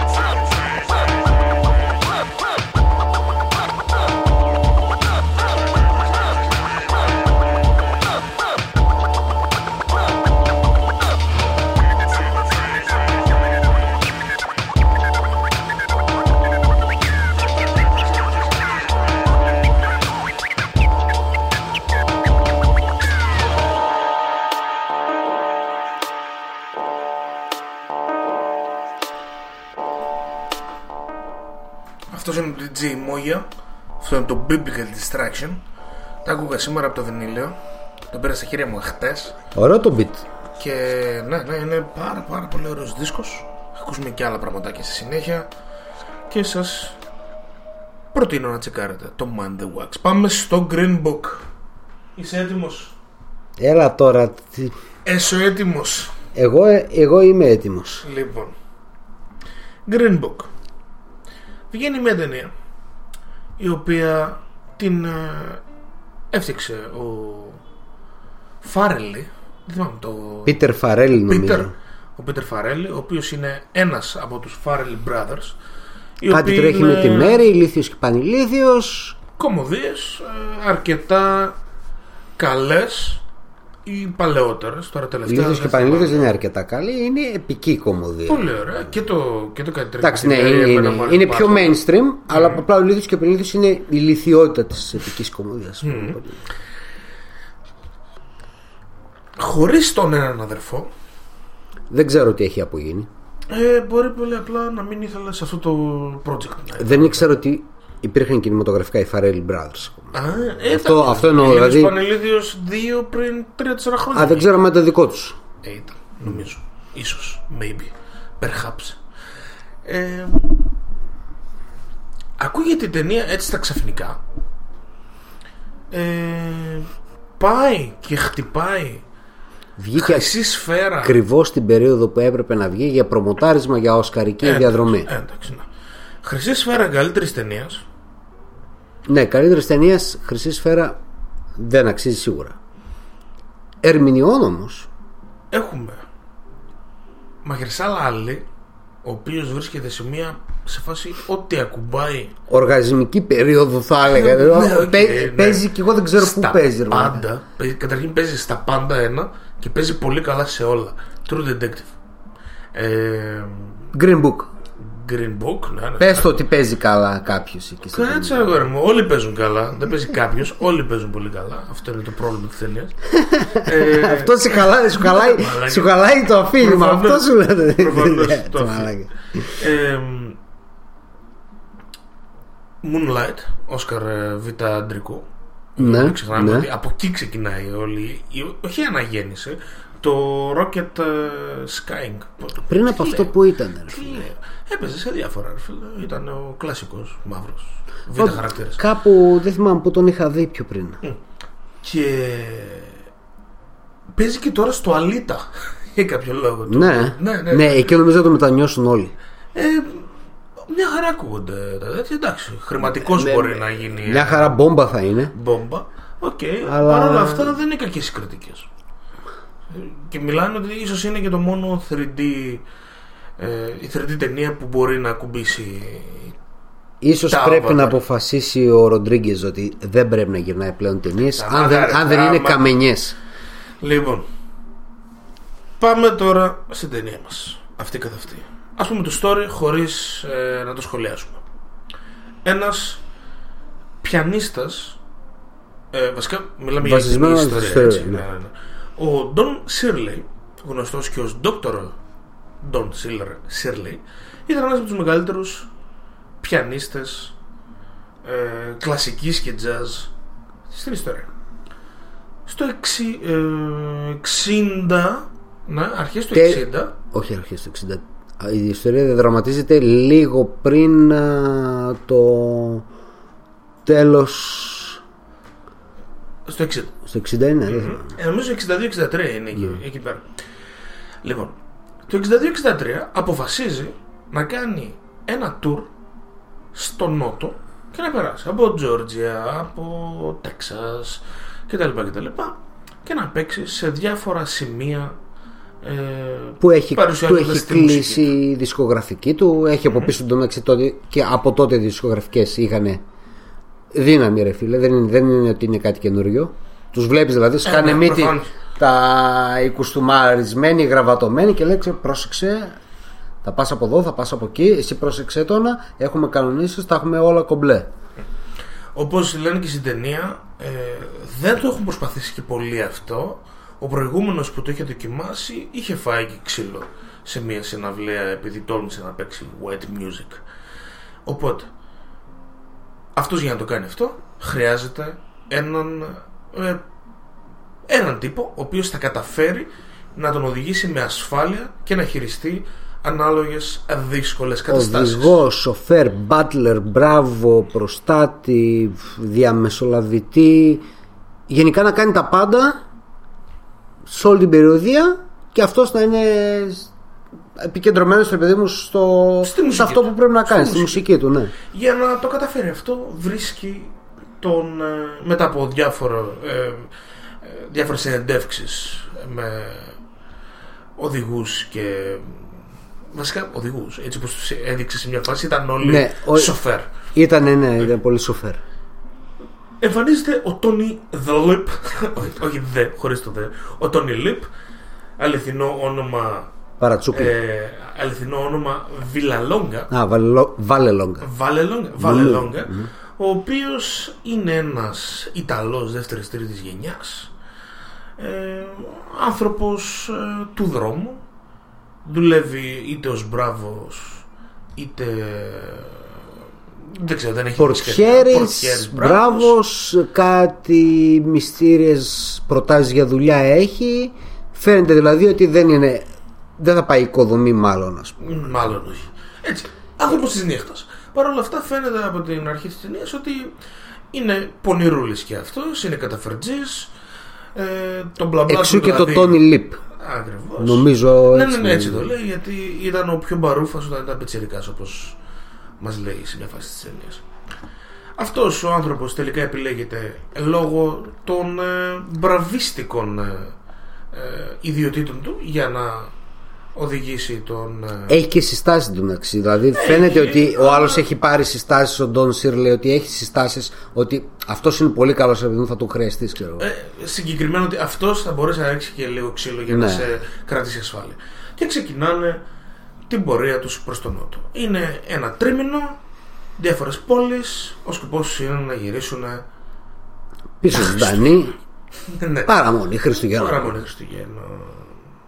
Σιγά σιγά τους βλέπουμε να αναπτύσσουν σχέσεις, να μαθαίνει ο ένας τον άλλον και να τον κάνει καλύτερο άνθρωπο. Παραλίγο να μου τρέξει ένα δάκρυ, αλλά δεν μου τρέξε, δεν ξέρω κι εγώ γιατί. Λοιπόν, βλέπω την ταινία και την προσπαθώ τουλάχιστον να τη δω με ένα ουδέτερο μάτι. Σίγουρα. Ναι, ναι, ναι, φυσικά. Και θα πω εξ αρχής το εξής. Τα τρία βασικά, όχι, θα μπορούσα να πεις δύο, μπορείς να το χωρίσεις και σε τρία, βασικά χαρακτηριστικά αυτής της ταινίας είναι το εξής, ότι οι δύο πρωταγωνιστές είναι εκπληκτικοί και οι δύο. Ο Βίγκο Μόρτενσεν, εμένα από πριν από το Captain Fantastic, ναι, το Captain ναι, ναι, ναι, ναι. Που τον... μεγάλωνε στα δάση, το... την οικογένεια κλπ. Ναι. Τον έχω σαν ένα ηθοποιό ο οποίος επιλέγει πλέον μετά τον Άρχοντα. Έχει, ναι, έχει, έχει το του... budget έτσι ώστε να επιλέγει αυτά που γουστάρει και αυτά που γουστάρει να δίνει όλη την ψυχή για να, τα... για να φέρει τον ρόλο στο, στο έπακρο. Να φτάσει την... να κάνει ερμηνεία που να είναι ερμηνεία, ρε φίλε. Είναι ένας τέτοιος ρόλος κι αυτός. Τον παίρνει και του δίνει, ρε φίλε, ψυχή, του δίνει αλήθεια, του δίνει υπόβαθρο. Okay. Και μπορεί να το κάνει και στις δραματικές και στις συσσαγωγικά σκηνές δράσης, αλλά και που δεν κομικά. Έχει ιδιαίτερα. Ναι, ναι, έτσι, είναι το... στιγμές αυτές της και... έντασης, τι θα γίνει και τα λοιπά, μες στα μπαράκια και τα λοιπά. Ναι, είναι, κοίταξε, είναι πολύ safe σε αυτό το κομμάτι τέτοια, ότι δεν θα σου δείξει τίποτα που δεν υπήρχε περίπτωση, ας πούμε, και την εποχή να μην έχει γίνει κάτι τέτοιο, αλλά δεν θα σου δείξει, ας πούμε, κάποια διαμάχη, μπιστολίδι, ξύλο με αίματα κτλ. Δεν θα σου το δείξει. Αλλά σηκώνει και το κωμικό πολύ. Ναι. Ωραία. Το δεύτερο. Ο οποίος κάνει έναν Ιταλό και ο Βίγκο Μόρτενσεν είναι βόρειο Δανός, κάτι τέτοιο. Ναι.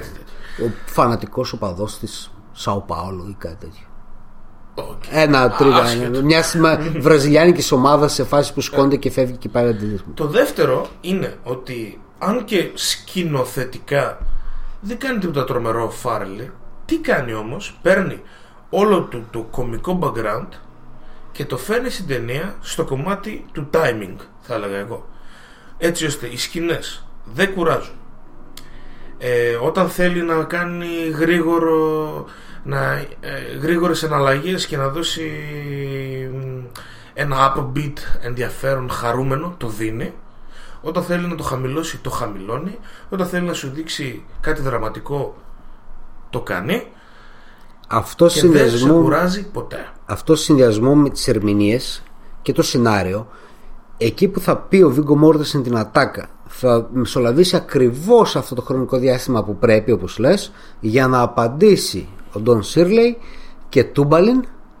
Θα πούνε αυτό που θα πούνε τόσο όσο χρειάζεται, ίσα ίσα, για να προχωρήσει παρακάτω. Mm. Και δεν μακρηγορεί.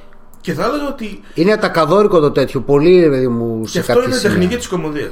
Η κομμωδία βασίζεται στο timing. Αν δεν έχεις timing, δεν μπορείς να πεις αστείο. Ε, και δεν θα έλεγα ότι τα αστεία που είχε η ταινία. Δεν, δεν γέλασα, δεν ξεκαρδίστηκα σε Ό, καμία δεν φάση. Αλλά είναι... περνάς ε, ωραία. Κοίταξε, και το, και, το, και το favorite που θα πούμε μετά, και αυτό είναι αστείο.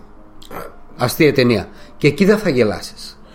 Και εκεί ε, δεν θα ξεκαρδιστείς. Ε, πιο πολύ. Πιο πολύ. Ναι, θέλω... Το favorite είναι πιο κομμωδία. Εντάξει, από α... το Green Book. Ναι, ρε παιδί μου, επειδή τώρα το Green Book είναι πιο λαϊκό σαν, ε, σαν δημιούργημα. Okay. Είναι πιο πολύ για τις μάζες, να σου το πω έτσι. Ναι, ρε, είναι μέσα, για τη μάζα. Ναι. Δεν θα δεις το κάτι τρέχει με τη Μέρη. Μέσα. Που και αυτό για τις μάζες. Ναι, και τα δύο είναι, ναι. Αλλά το ένα είναι πιο βαρύ, το Green Book σε εισαγωγικά ή όχι, σε σχέση με το άλλο. Είναι αστείο, είναι κομική, κομικό δράμα, στο πούμε, δραματική κομμωδία, κομμωδία δράματος, όπως θες πες το, road movie κτλ. Αλλά δεν είναι ότι θα ξεκαρδιστείς τα γέλια. Ναι. Θα, χα, θα χαμογελάσεις σίγουρα. Θα περάσει καλά. Ναι. Θα περάσει όμορφα. Ναι, ρε παιδί μου, θα το σκάσεις το χαμογελάκι χωρίς να ακουστείς ενδεχομένως στην αίθουσα ότι χαμογελάς. Ε, Κατάλαβες. Το τρίτο χαρακτηριστικό είναι η ερμηνεία του Μαχερσάλα Άλι. Ερμηνεία η οποία είναι πολύ καλύτερη από αυτή που αξίζει αυτή η ταινία. Ε, όχι που αξίζει αυτή η ταινία. Είναι πολύ καλύτερη από το υλικό που του δίνουν. Είναι ένας, βασικά να το πω αλλιώς, καταφέρνει και δίνει βάθος σε ένα χαρακτήρα που σε ενεργειακά δεν έχει βάθος. Και το κάνει με την ερμηνεία του. Και το κάνει σε μία σκηνή. Σε μία μόνο σκηνή. Το κάνει σε αρκετές σκηνές. Και πιο πολύ σε, το κάνει με, με το πρόσωπό του, με τις εκφράσεις που έχει, mm-hmm. με τους μορφασμούς που παίρνει, με τις παύσεις που κάνει, με το πώς αντιδρά απέναντι σε διάφορες καταστάσεις. No. Και το βλέπεις πώς ξαφνιάζεται, εκνευρίζεται και τα λοιπά. Όλα αυτά του δίνουν βάθος. Και έχει και μία σκηνή την οποία, ρε φίλε, εντάξει, θα μπορούσες να το πάρεις στο σκαράκι, πάρ' το, πάρ' το σπίτι σου. Ποιο, το τι είμαι. Ε, ναι, ρε φίλε. Δίνει σε μία σκηνή, κάνει ε, three dimensional ένα χαρακτήρα ο οποίος δεν έχει τίποτα σε όλη την ταινία. Και μπράβο του, ρε φίλε. Απ' τη μία μπράβο του γιατί είναι τόσο καλός ηθοποιός, απ' την άλλη επειδή είναι τόσο καλός ξαφνικά μας έχει κάνει την ταινία να θεωρείται. Ο τρόπος ή, ή, ή, που θα ή, αλλάξει ή προσπαθείς, αυτός ο πλανήτης. Προσπαθείς και κάνεις και να, να πώς θα το πεις, αλλά να μην τον θίξω και το Μαχερσάλα, να μην τον κάνω και τόσο. Αλλά Έτσα, είναι εδώ καταδικαστέο. Το Βίγκο, όχι, θέλω να σου πω ότι σου έδειξα το, ναι, Βίγκο. Δώσ' του το συν, δώσ' του το τέτοιο, ναι, το παράσιμο, και κάνει την κριτική σου μετά. Αλλά δώσ' το, το παράσιμο. Το κάνεις. Προσπαθείς, ε, το, το κάνεις, αλλά δυσκολεύεσαι. Τον Μόρτενσεν τον είπαμε ότι τον, ε, τον σηκώνει όλη την ταινία. Γιατί αυτός σηκώνει την ταινία. Τον okay. είπες. Είναι ο πρωταγωνιστής. Ναι, πρόσεξε. Η ταινία είναι γραμμένη λοιπόν, ναι, σεναριογράφ, μέσω σεναριογράφους είναι και ο γιος του Βαλελόγκα. Το οποίο σημαίνει αρκετά πράγματα. Mm-hmm. Χωρίς να τα ξέρεις, φαντάζεσαι ότι σίγουρα θα έχει γελιστεί το σενάριο και η όλη ιστορία. Προφανώς, όπως γίνεται στο εκατό τοις εκατό των σενάριων που είναι βασισμένα σε αληθινή ιστορία, θα έχει γυαλιστεί σίγουρα ε, ε, στο, όσον αφορά την ερμηνεία και το ποιος ήταν ο πατέρας του. Σίγουρα θα έχει γυαλιστεί. Πολύ. Δεν υπάρχει περίπτωση, ρε παιδί μου. Πολύ ωραία. Είναι φυσιολογικό. Είναι πάρα, πάρα πολύ φυσιολογικό. Αυτό δεν σημαίνει ότι δεν θα γίνει κριτική επί του θέματος. Θα γίνει κριτική. Αλλά από τη στιγμή που το σενάριο γράφτηκε από το γιο του Βαλελόγκα, προφανώς και θα έχει τα πιο πολλά τέτοια μέσα στο στο story. Πάρα πολύ ωραία, οκ, okay, ναι, κανείς δεν είπε κάτι διαφορετικό. Από εκεί και πέρα η...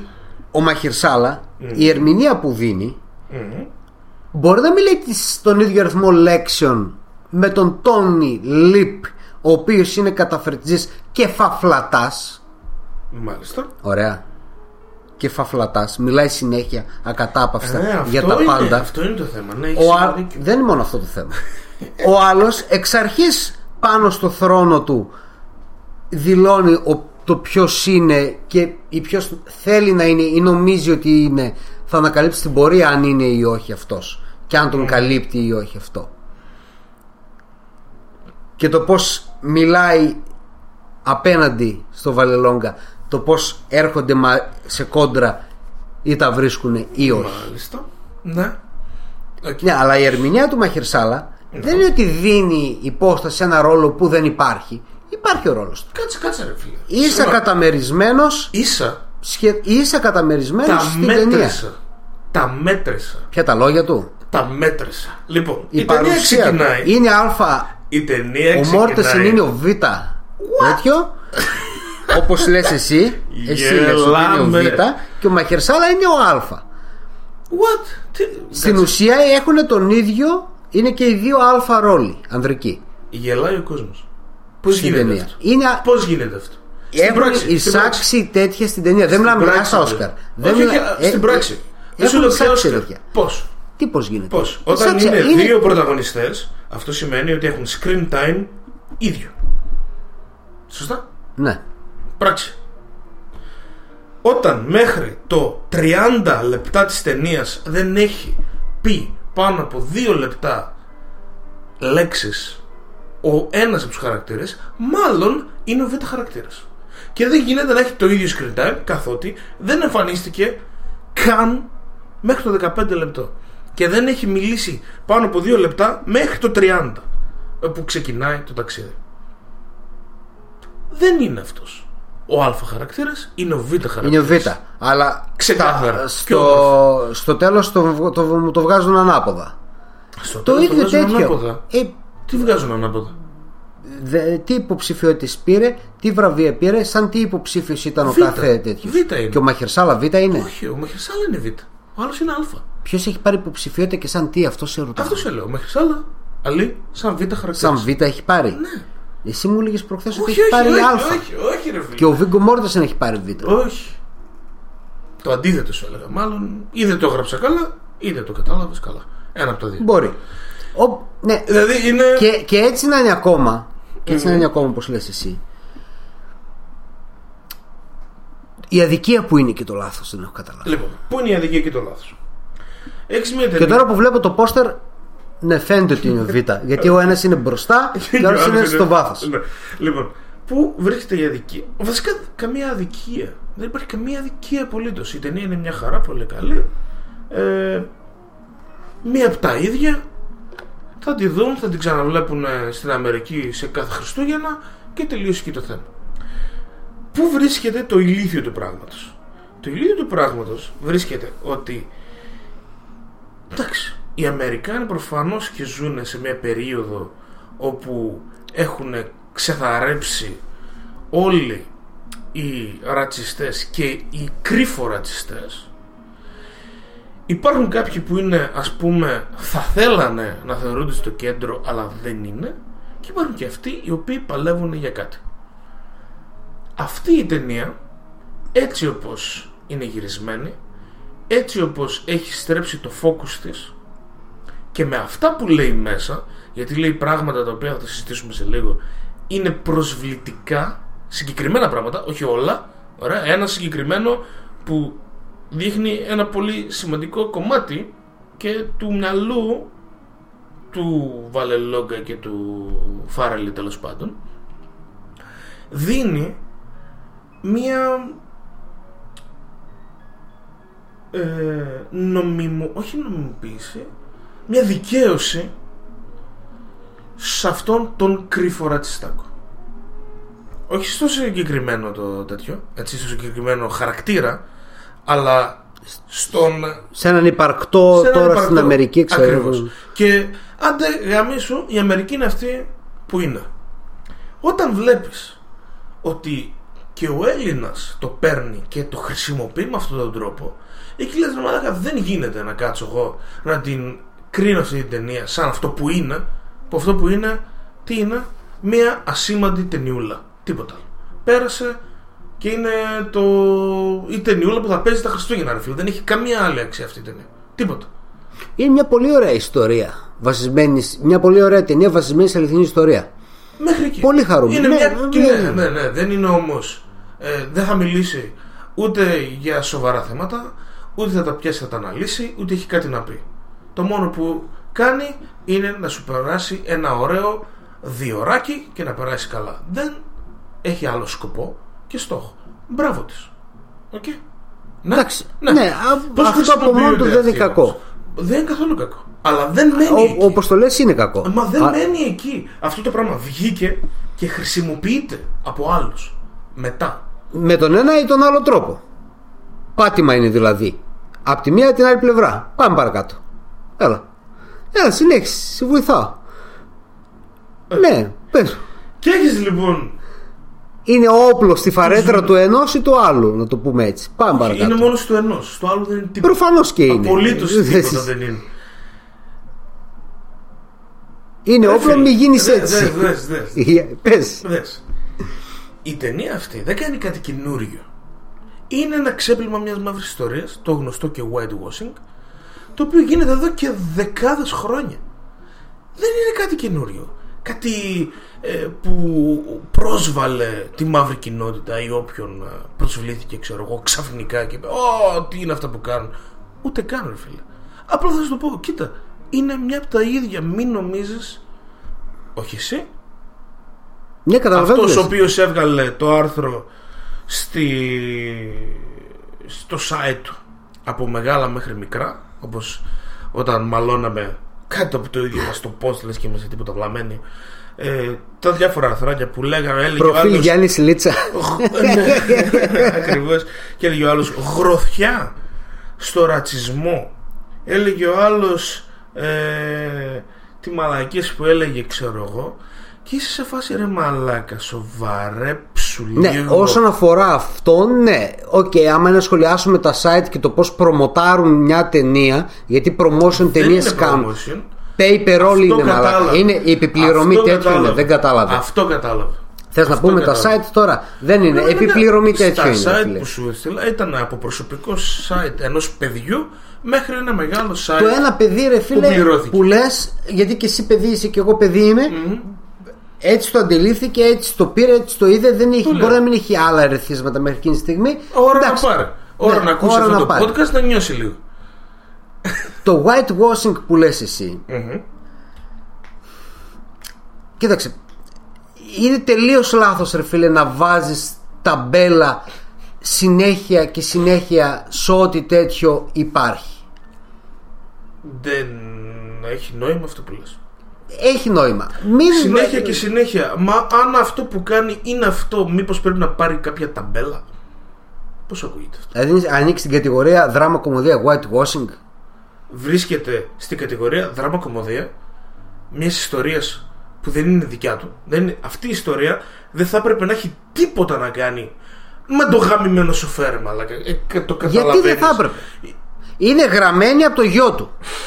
Ναι, ρε μαλάκα, και το καταλαβαίνω αυτό. Η ιστορία. Αυτό θέλει να κάνει. Η ιστορία είναι άλλη. Είναι ένας μουσικός με το γαμημένο σοφέρ του πηγαίνουν στο tour στο νότο σε μια ταινία που ονομάζεται Green Book.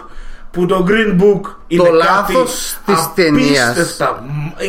Το λάθος λοιπόν είναι ο τίτλος. Όχι, ρε μαλάκα, δεν είναι ο τίτλος. Ναι, ρε μαλάκα, αυτό είναι. Γιατί... Το Green Book θα μπορούσε να είναι μια ιστορία από μόνο του λοιπόν. Γιατί είναι πραγματικό, υπήρχε, ήταν ένα βιβλίο που το είχαν οι μαύροι του Βορρά, που όταν ταξιδεύανε στο Νότο ξέρανε πού να πάνε να φάνε, να κοιμηθούν, mm-hmm. ε, να πιούν ένα ποτό, χωρίς να τους πυροβολήσει, να τους κάψει κανείς. Αυτό από μόνο του θα μπορούσε να είναι μια ιστορία. Πάρα και να μην έχει το τέτοιο. Στην ταινία δεν υπάρχει. Θες μέσα. Υπάρχουν σε δύο σημεία. Όχι, όχι, δεν υπάρχει. Υπάρχει παραδίπλα. Δεν υπάρχει. Κάτω από το σάντουιτς του ρατσιστή Ιταλού. Δεν υπάρχει. Του ρατσιστή Ιταλού. Του ρατσιστής Ιταλός που και αυτός σαν ρατσιστικά αντιμετωπίζεται από τους γηγενείς και καλά Αμερικανούς όταν πήγε στην Αμερική. Yeah. Το ίδιο είναι. Όταν του είπε yeah. ο άλλος. Το ίδιο είναι. Δεν Ξε... είναι το ίδιο. Όταν λέω το ίδιο, το ίδιο. Όταν λέω το ίδιο, εννοώ ότι ο ρατσισμός μπορεί να υπάρχει από παντού προς παντού. Όπως οι μαύροι είναι ομοφοβικοί, είναι ρατσιστές δηλαδή απέναντι στους γκέι. Mm. Είναι ρατσιστές. Έτσι μπορούν να είναι ρατσιστές και οπότε οι άλλοι απέναντι στους Ιταλούς. Άμα έτσι ήταν και ρατσιστές απέναντι ακριβώς στους Έλληνες. Για παράδειγμα, ο όρος λαθρομετανάστης. Ξέρεις πότε, δημιουργ... πότε βγήκε πρώτη φορά? Για πες μου ρε φίλε, να μάθουμε λίγο. Έχει να κάνει με τους Έλληνες που πήγαν πρώτη φορά στην Αμερική. Είμαι σίγουρος. Είμαι σίγουρος εκατό τοις εκατό. Το χίλια εννιακόσια τόσο η πρώτη φορά που γράφτηκε σε εφημερίδα mm-hmm. ιστορικά υπήρχε εκεί και είχε να κάνει γιατί μπαίνανε λαθρέα στα βαπόρια mm-hmm. και φεύγανε για Αμερική. Πολύ ωραία. Πολύ ωραία. Ή από τις πρώτες τέτοιες. Άμα θέλω βάλεις, να σου πω άμα ότι ο ρατσισμός λίγο υπήρχε από όλους προς όλους. Κάτσε ρε μαν, δεν γίνεται αυτό που λες υπήρχε. Να ισχύει. Εκτός, προς ότι... τους, εκτός από τους πλούσιους. Καθώς... Εκτός προς τους πλούσιους. Δεν υπήρχε. Τρελά μου, συγγνώμη, η ταινία σου λέει κάτι άλλο. Ο Ιταλός τρώει ρατσισμό από τους γηγενείς, αλλά δεν έχει κανένα κίνδυνο να ταξιδέψει κάτω. Ναι, δεν έχει. Ναι ή όχι. Άρα δεν ο Ιταλός άλλος περισσότερο από τον μαύρο πλούσιο. Είναι. Είναι ή δεν είναι? Στο λέει η ταινία. Στο λέει φυσικά. Ωραία. Και, και το, το έλεγε και η πραγματικότητα τότε. Ωραία. Το έλεγε και η πραγματικότητα τότε. Αυτό που μου ότι, λέγεις... άνοιγε, ότι άνοιγε σε κάτι ανώτερο σε σχέση με τον πλούσιο, πολύ ωραίο καλλιτέχνη κτλ. Μαύρο Don Shirley. Ή, ήταν παραπάνω. Άρα. Στο δρόμο. Υπάρχει. Στο δρόμο. Άρα υπάρχει μία κατάταξη. Στο πάτο είναι οι γκέι μαύροι που τους, τους έχουν ρατσισμό από τους μαύρους. Από πάνω είναι οι μαύροι, οι μαύροι. Από πάνω είναι οι γκέι λευκοί, οι γκέι λευκοί, μετά οι Ιταλοί βασικά, ναι, ναι. μετά οι Ιταλοί, μετά οι γκέι κάποιοι... Σκανδιναβοί, ναι, ξέρω, και μετά όλοι οι υπόλοιποι. Ωραία. Κάπως άρα, έτσι. Αυτό που μου λες. Ο λευκός υπάρχει... Ιταλός δεν θα μπαινε μέσα να δει τον Ντον Σίρλεϊ στο βορρά να παίζει το πιάνο του. Δεν θα μπαινε μέσα. Και στο νότο πάλι δεν θα μπαινε μέσα, αλλά θα μπορούσε να κάτσει να φάει στο εστιατόριο που δεν θα μπορούσε να φάει ο Ντον Σίρλεϊ. Mm-hmm. Αλλά θα μπορούσε να παίξει μουσική. Νερό δεν ξέρω αν θα μπορούσε να πιει ενώ παίζει μουσική. Εδώ, τι κάνεις αυτή τη στιγμή?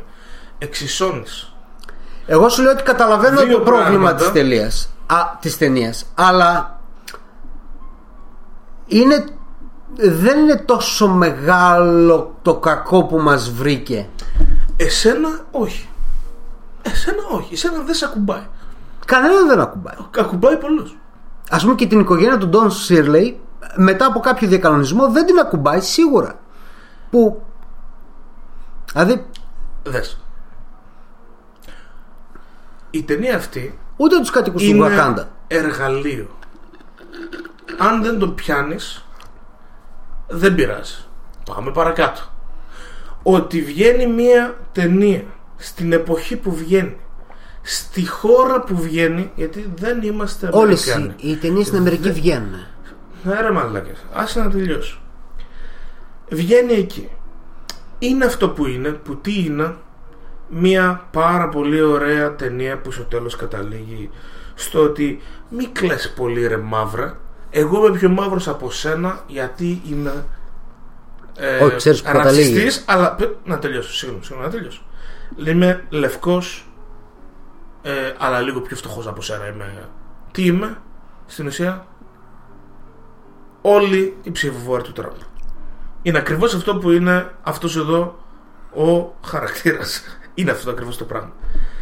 Και εσύ τι κάνεις σαν παγκόσμια ε, κινηματογραφική ε, κοινότητα?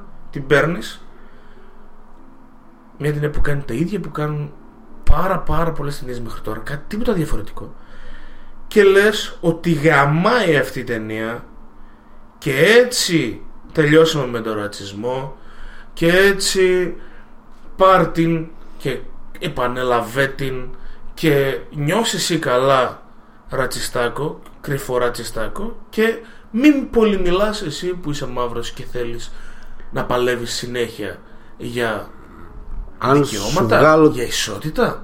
Αν βγάλω τη λέξη ρατσισμός και σου πω ότι είναι μια ιστορία που σου λέει ότι την εποχή του νεοφιλελευθερισμού μπορεί να σου δείξει ότι πλούσιοι και φτωχοί θα έχουν πάντα τις διαφορές τους, που θα είναι το χρήμα, αλλά θα μπορούν στο τέλος και να έρθουν κάπου πιο κοντά και ο ένας να αντιληφθεί τη θέση του αλουνού και το mm-hmm. που ανήκουν και οι δύο και να παραμείνουν φίλοι αλλά πλούσιοι και φτωχοί. Πολύ. Θα το δεχτείς? Όχι, θα σου πω τα ίδια. Δεν πράγμα. είναι αυτό. Δεν είναι, σου... αυτό. Όχι, δεν, δεν είναι αυτό. Δεν σου λέει αυτό. Δεν είναι αυτό. Δεν, δεν μπορείς να το μεταφράσεις δηλαδή σαν, σαν ένα νεοφιλελεύθερο promotion της σημερινής γιατί... εποχής. Όχι. Ξέρεις γιατί. Γιατί. γιατί ο τύπος το λέει μόνος. Δεν λέει ρε φίλε, εγώ είμαι φτωχός και εσύ είσαι πλούσιος. Λέει, εγώ είμαι πιο μαύρος από σένα. Αυτό δεν του είπε. Αυτό δεν του είπε. Είμαι πιο μαύρος από σένα. Ναι. Γιατί... Άρα το πάει στο race. Δεν το πάει στο χρήμα. Ε, άμα το, χρή, το χρήμα. Άμα η... κάνεις την ίδια ταινία με ένα φτωχό και ένα πλούσιο. Να το χρήμα. Ο πλούσιος και ο φτωχός. Μάνο μου. Να το χρήμα. Ο πλούσιος μαύρος έχει λιγότερα δικαιώματα από αυτόν στην πραγματικότητα και στην ταινία. Ναι, στο νότο. Ο στο ίδιο... βορρά δεν έχει. Θέλω να σου πω. Ότι τι. Όταν επέστρεψε στο σπίτι του, στο παλάτι του, το οποίο ήταν γεμάτο χρυσό, αλλά άδειο τελείως από ζωή. Ναι. Εκεί έχει δικαιώματα. Εκεί μπορεί να είναι ο γιος μιας πολύ εύπορης, τρομερά πλούσιας οικογένειας από την Τζαμάικα, ναι, που δεν ναι, ήξερε ναι, ναι, πώς ναι. τρως με τα χέρια. Ναι. Πραγματική Μέσα. ιστορία. Fact, ας πούμε, Μέσα. φάση. Μέσα. Και στο έδειξε με έναν τρόπο, με ένα τρόπο δηλαδή χώρα, που έτρωγε το, το, το crispy chicken, το τέτοιο. Ναι. Και επειδή είναι. Ναι, τι ήθελες να τρώνε, μπριζόλα στο δρόμο? Μαλάκα μου, αυτό ήθελε να σου πει στο τέτοιο. Ναι, έγινε. Έγινε. Λοιπόν. Δηλαδή δεν μπορεί να είναι.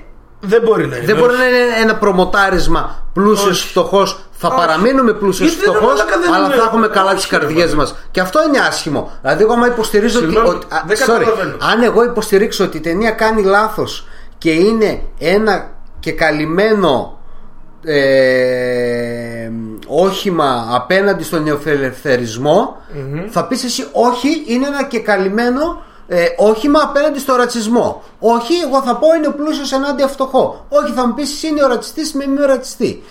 Χαίρεσαι με έναν. Και τα δύο μπορεί να είναι. Πολύ ωραία. Από ποια σκοπιά το βλέπει ο καθένας. Ο άλλος το βλέπει καθαρά οικονομικά, νεοφιλελεύθερα, το βλέπει ο άλλος ξεκάθαρα, χωρίς να βάζει το χρώμα μέσα και σου λέει είναι πλούσιος με φτωχό. Ο άλλος θα πει είναι μαύρος με λευκό και πώς κάνει το white washing. Είναι και το ένα, είναι και το άλλο. Το ένα λίγο περισσότερο, το άλλο λίγο λιγότερο. Είναι. Θα τελειώσω την κουβέντα. Και θα πω το εξής. Αν μπορείς να απαντήσεις μετά και να τελειώσουμε την κουβέντα. Το... άμα θέλουμε η άποψή μας να έχει καμιά αξία, θα πρέπει αυτή η άποψη να στοχεύει κάπου. Αυτή η ταινία, μια χαρά ταινιούλα είναι, ασήμαντη γενικώς, θα περάσει σαν μια κομμωδιούλα που θα τη βλέπουν στο Star. Αυτό είναι, τίποτα. Το ότι μπορεί να χρησιμοποιηθεί για άλλα διάφορα πραγματάκια και, δημι... και χρησιμοποιείται ήδη, το είδαμε, και θα χρησιμοποιηθεί για το επόμενο διάστημα μέχρι να βγει η επόμενη. Το αν θα την κράξουμε για αυτό το πράγμα, η δικιά μου άποψη είναι ότι ναι, θα την κράξω. Γιατί? Γιατί είναι μέρος ενός μεγαλύτερου προβλήματος. Αν δεν σπιώνει το θέμα. Θυμάμαι όταν βλέπαμε το Spike Lee πώς σε ενοχλούσε. Δε...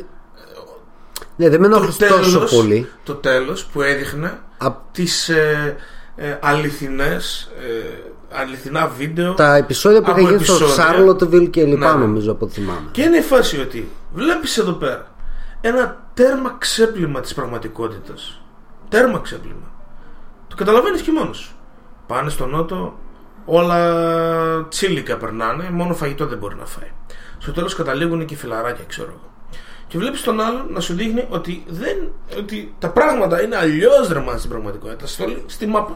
Το ένα σε ενοχλεί, το άλλο δεν σε ενοχλεί. Στο ένα είσαι χαλαρός, σε φάση, οκ, okay, Klein Mine, Όπως το δει καθένας. Και στο άλλο είσαι, μου τις πάει ρε μαλάκι, γιατί το κάνει αυτός στο Spike Lee. Το Spike Lee μου τις πάει, γιατί πήρα το μήνυμα μέχρι και την τελευταία στιγμή και μετά θέλει ο άλλος να καπελώσει mm. και να βγει και από πάνω και να βγει ότι είναι και ο, ο βασιλιάς του κινήματος. Ποιος είναι? Πολύ ωραία. Το κάνει χρόνια τώρα ο Spike Lee. Περίμενε. Δεν άρα, το κάνει τέτοιο, άρα, το κάνει χρόνια. Άρα αυτό το, το, το, μήνυμα, το ακτιβιστικό το του Spike Lee. Μπορεί να είναι και ο ακτιβιστής ρε μαλάκα. Τα αρχίδια μου ρε μαλάκα είναι. Και οι Rage Against δεν μας είναι ακτιβιστές. Ήταν και δίνανε τραγούδια σε εκατό χιλιάδες soundtrack αριστερά και δεξιά ταινιών. Στον Godzilla έπαιζε τον No Shelter. Σιγά τον ακτιβισμό. Ακτιβισμός ενός κεντροαμερικανού, κεντροαμερικανού δημοκράτες πούμε, γιατί δημοκράτες είναι. Ναι. Εκτός από τον Τελαρός ας πούμε, που δεν είναι, είναι πιο ακτιβιστής. Δηλαδή μου λες εντάξει, ότι ο ένας έχει ένα μήνυμα το οποίο είναι σωστό, ο Spike Lee, ναι, ναι. Το έχει. Και μετά το τραβάει από τα μαλλιά. Δεν είπα ότι χάνει την ουσία του, ναι, απλά ναι. Εκεί εγώ πολύ το θεωρώ και ότι αυτό, ήταν σφάλμα του. Και αυτό σε ενοχλεί. Με ενοχλεί γιατί έχει πει και πολύ άλλος... γαμάτο point μέχρι εκείνο το σημείο. Γιατί το έχει κάνει τέλεια μέχρι εκείνο το σημείο. Και ο άλλος έχει λάθος νόημα, με λάθος τρόπο, με διάφορα προβλήματα που έχουν διάφορες ταινίες που χρησιμοποιούν ακ, ακριβώς το ίδιο πράγμα και χρησιμοποιείται προβληματικά από διάφορες κοινότητες δεξιές. Έχει διάφορα θεματάκια, έχει διάφορα θεματάκια, αλλά δεν τα... Ρε εσύ, τα θέματα που έχει, τα θέματα που έχει, ναι. Δεν... δημιουργούν ούτε στη μία πλευρά, ούτε στη μία ταινία, ούτε στην άλλη ταινία πρόβλημα. Δεν δημιουργεί ούτε το ένα θέμα πρόβλημα στην, άλλη, στο, στο, στην ταινία του Spike Lee, ούτε εδώ. Στην ταινία σαν ταινία. Θες να πιάσεις το νόημα. Εσύ το νόημα το βλέπεις ότι ο ένας είναι κατασταλαγμένος, δεν ξέρει τι είναι, όχι ποιος είναι, τι είναι, όπως είπε. Και εγώ σου λέω ότι είναι ένα ταξίδι και των δύο. Δεν και οι δύο μαθαίνουν.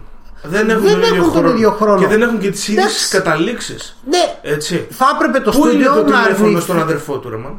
Πού είναι το, ας το πω έτσι. Πού είναι Πού είναι όπου καταλήγει ρε μαλάκα ο, Βιλα, ο Βελαλόγκα σε μια ναι, τέρμα καλύτερη κατάσταση. Τι μου δείχνει η ταινία? Και ο άλλος τι έγινε? Πήγε και έφαγε μαζί τους. Αυτό σου δείχνει. Ο άλλος έχει κάνει τη σχέση με τη γυναίκα του στα ουράνια μετά από τα τέτοια και έχει αλλάξει σαν άνθρωπο. Το οποίο δεν είναι άντρακλας και δεν θέλει να γράψει. Τώρα που το θυμήθηκα, μη σου πω τίποτα. Έλα, γιατί πράγια. δεν ξέρει ε, να γράψει, γιατί είναι Ούγγανος. Δεν ξέρει ε, να γράψει, γιατί είναι αμόρφωτος. Ε, δεν ξέρει να γράψει, γιατί είναι αμόρφωτος. Και ο άλλος είναι μορφωμένος και του λέει ρε μαλάκα, τι γράφεις? Έφαγα πατσά. Όχι, δεν θα γράψεις αυτό και να πεις αγαπώ, θα γράψεις αυτό. Και πολύ ωραία. Άρα το ταξίδι του Βιλαλόγκα ολοκληρώθηκε. Πλέον ξέρει να γράφει και τα γράφει μόνος του. Δεν τα γράφει μόνος του, πάλι ο άλλος τα γράφει μαλάκα. Όχι, στο τέλος είπε το έχω μόνος μου. Ναι. Άσε. Το έγραψε το τέλος μόνος του. Το έχω μόνος του. Και πάλι αυτό που έγραψε στο τέλος πήγε να το γαμίσει. Και του λέει εντάξει, ξέρω εγώ, κουλάρε. Άλλαξε. Άλλαξε. Άλλαξε. Ο Μαύρος πώς άλλαξε? Τι άλλαξε? Πες μου ένα πράγμα που άλλαξε. Τι, τι άλλαξε? Ότι... ότι τι έκανε? Δεν έγινε τίποτα ρε φίλο. Ο άλλος ξεκίνησε από ένα σημείο. Κατάλαβε ότι δεν είναι μόνο αλλού. Τα πλούτη και το παλάτι του. Ότι πρέπει να αποκτήσει και λίγο τέτοιο. Ότι τι? Ότι πρέπει να αποκτήσει και ένα λίγο κοινωνικό ιταλικό... όχι ιταλικό στυλάκι λίγο... ναι, ναι, ναι, θα το δεχόμουν. Άμα έπαιρνε τον αδερφό του, άμα μου έδειχνε την οικογένειά του, έναν άνθρωπο, ένα κάτι. Τίποτα, ναι. Δεν έχουν το και... ίδιο ταξίδι ο ένας με τον άλλον. Δεν είναι πρωταγωνιστής και δεν αλλάζει. Αν ήταν Β, το έχουμε πει ξανά, ο Β χαρακτήρας δεν είναι προσβολή να είσαι Β χαρακτήρας. Ε, προφανώς και είναι. Το θέμα είναι ότι πρέπει να έχεις προσωπικότητα κι εσύ. Και η ταινία δεν του δίνει προσωπικότητα. Η ερμηνεία δίνει προσωπικότητα ρε μαλάκα στον τέτοιο. Βάλε οποιονδήποτε άλλο να το παίξει λάθος. Το λέμε ξανά φάση... ότι είναι γραμμένη και... από το γιο του Βαλόγκα. Ποιον θα γράψει? Τη ζωή του Ντόν Σίγκλι θα γράψει. Κράξτο. Μα αφού είπα εξ αρχής ότι θα είναι καλογιαλισμένο και θα είναι γυαλισμένο ε, και, θα, και θα αφοσιώνεται ε, πάνω ε, στο ε, Βαλόγκα. Τι είναι αυτό ρε μαν? Κράξτο. Όχι ρε μαλάκα, δεν θα έπρεπε να είναι έτσι. Τι, θα έπρεπε να πάω να γράψει ο άλλος δηλαδή ένα σενάριο και να πει ας μην γράψω το σενάριο μόνος μου, ας πάω να ρωτήσω και την οικογένεια του άλλου. Ή ας δω... είμαι περισσότερο στο μυαλό μου πιο όριμος για να κάνω κάτι άλλο ρε μαλάκι. Ναι, κάνω και τους δύο να έχουν το ίδιο ε, την ίδια αλλαγή εξέλιξη μέχρι το τέλος. Μα δεν έχουν. Άρα η ταινία είναι του ενός. Πιαν, πιανού. Του γαμμένου σοφέρ. Ναι. Του γαμμένου σοφέρ είναι η ταινία. Ενώ θα μπορούσε να είναι κάποιο άλλο. Θα μπορούσε να μην λέγεται το Green Book και να λέγεται κάτι άλλο. Και να μην γίνει η ιστορία. Θα άλλαζε. Ή αν δεν έπαιζε ο Μαχερσάλα Αλή, θα, θα, θα το δεχόσουν καλύτερα. Θα, θα ήταν. Ξέρεις τι, ποιο είναι το θέμα? Ότι αυτό που κάνει, και το κάνει τόσο καλά, κάνει την ταινία ένα επίπεδο πιο πάνω. Εννοείται πως την κάνει. Okay. Και αυτό είναι άδικο για την ίδια γαμμένη ταινία που δεν της αξίζει αυτό το πράγμα. Είναι τόσο κολόφαρδος ο Φάρελ που έχει αυτούς τους δύο να παίζουν. Έχει απλά είναι... τις υποψηφιότητες, μαλάκα. Δεν έχει τίποτα άλλο. Δεν έχει τίποτα άλλο. Έχει απλά τις υποψηφιότητες. Εκεί θα παραμείνει. Δεν θα έχει κάτι άλλο.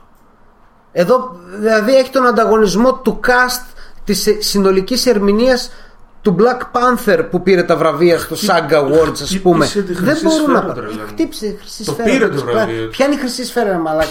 Σαν τι το πήρε? Σαν sci-fi, σαν κομμωδία, σαν τρόμο? Σαν ταινία θα πάει ο κόσμος επειδή πήρε τη χρυσή σφαίρα. Προχθές γινούσες όταν έλεγες χρυσή σφαίρα και έλεγες πήρε το άλλο, λέγες χρυσή σφαίρα και πήρε τίτλος musical, ξέρω εγώ, και ήταν περιπέτειες επιστημονικής φαντασίας. Λοιπόν, ποιος πήρε του δράματος? Το δράμα το πήρε. Ε, αυτό και το κομμωδία musical το πήρε το Bohemian ή το αντίθετο έγινε και ήταν πιο τραγικό? Το κομμωδία musical το πήρε το Bohemian, προφανώς, νομίζω. Είσαι σίγουρο? Γιατί oh, είναι, βάζεις, είναι σε, τέτοιο. Σε λοιπόν, μέχρι να ψάξεις βάζω κομμάτι ντι τζέι Moya, ε, αποκλειστικά στο βινίλιο του συγκεκριμένο κομμάτι, θα το βρείτε στα bonus track. Αυτό ήταν το Green Book. Θα συνεχίσουμε και την επόμενη εβδομάδα σε podcast. Και επιστρέφουμε με το Favorite για να κλείσουμε στο δύο ώρα.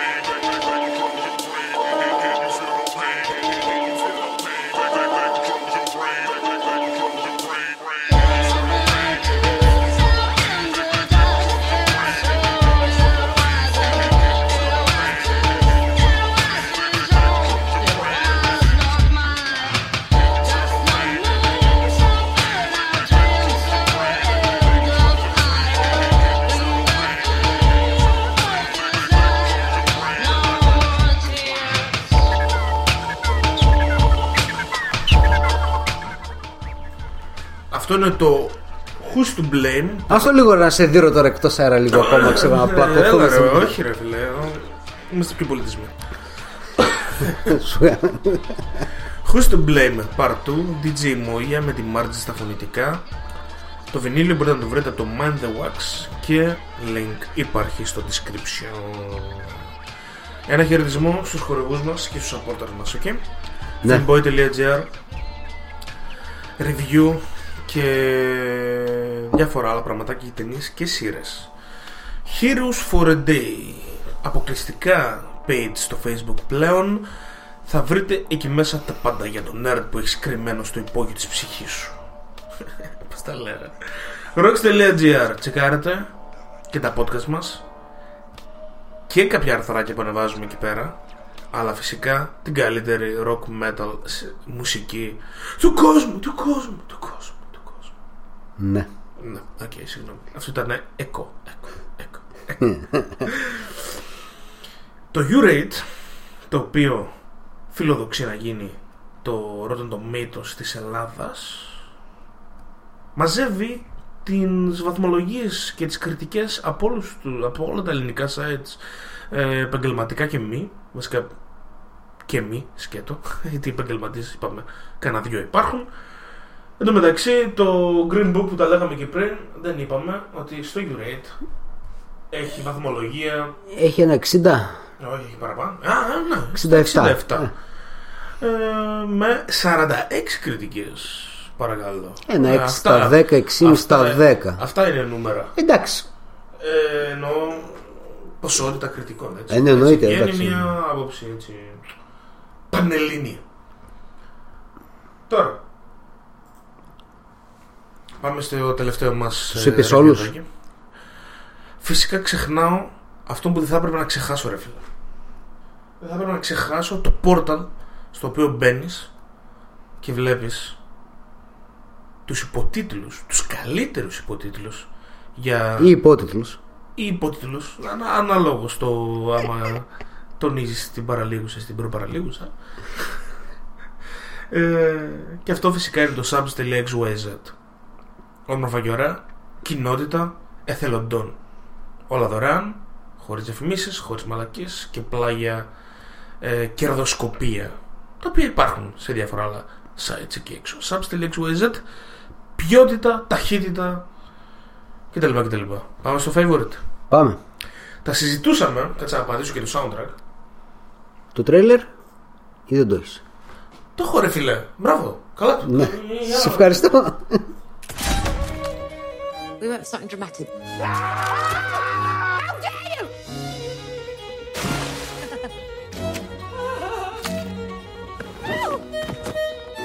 Your Majesty, I'd like to enjoy the music now. This is madness. Sometimes a lady likes to have some fun.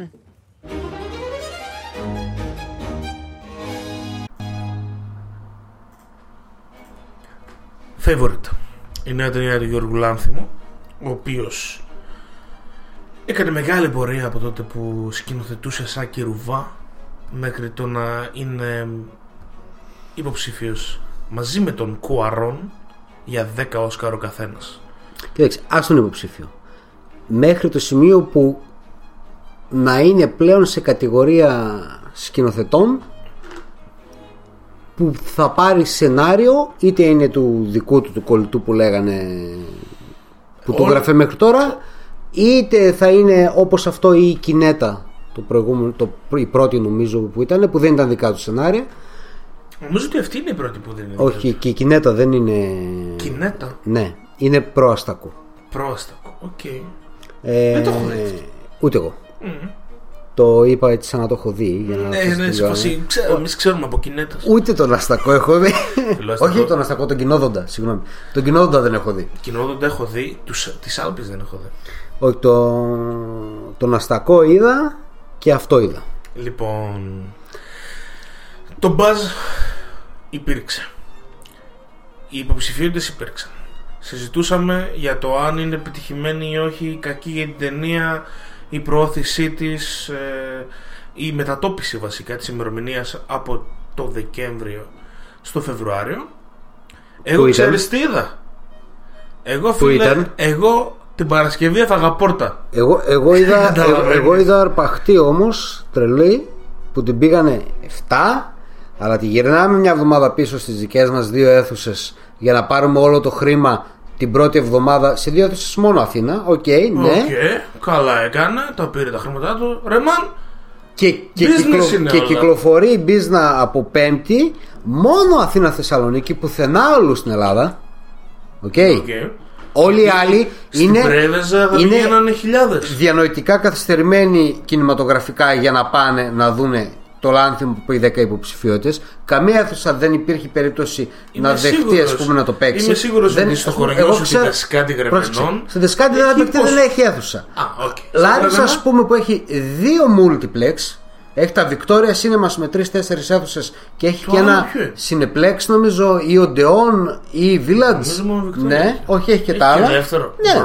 Θα μπορούσε να παίξει. Ας χαραμίσουν μία αίθουσα, μία πρώτη προβολή έξι εφτά η ώρα. Ρε φίλε. Θέλω να σου πω ότι άλλα λες όταν και άλλα κάνεις.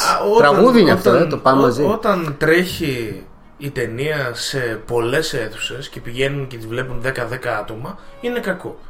Το λέμε και το ξαναλέμε. Τώρα ποιο είναι το πρόβλημα? Αφού δεν έχει κοινό ο Λάνθιμος. Το κοινό είναι Θεσσαλονίκη, Αθήνα. Κοινό δεν έχει. Δεν έχει. Σίγουρα δεν έχει. Γιατί να μην δημιουργήσεις μπαζ στις δικές σου τις αίθουσες, να βγάλεις και τα λεφτά σου και τις τσέπη σου? Ποιο είναι το πρόβλημα? Να το βγάλεις το τέτοιο. Μπεις να είναι. Ναι.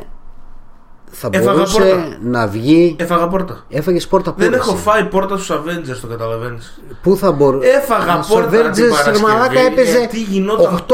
οκτώ αίθουσες παίζαν Avengers όταν πήγες στους Avengers. Πανικός. Δεν θα φας πόρτα. Πανικός. Εσύ πήγες σε μία προβολή και ήταν γεμάτη. Πού πήγες? Ακριβώς. Στο Κολοσσέον? Όχι. Σε πήγα στο Μακεδονικό. Στο Μακεδονικό. Και ήταν γεμάτο ακόμα και πάνω το τέτοιο, ρε φίλε. Ο δεύτερος όροφος, ρε μαλάκα, γινόταν της πουτανάς. Το Μακεδονικό πάντα παίζει λανθιμιές.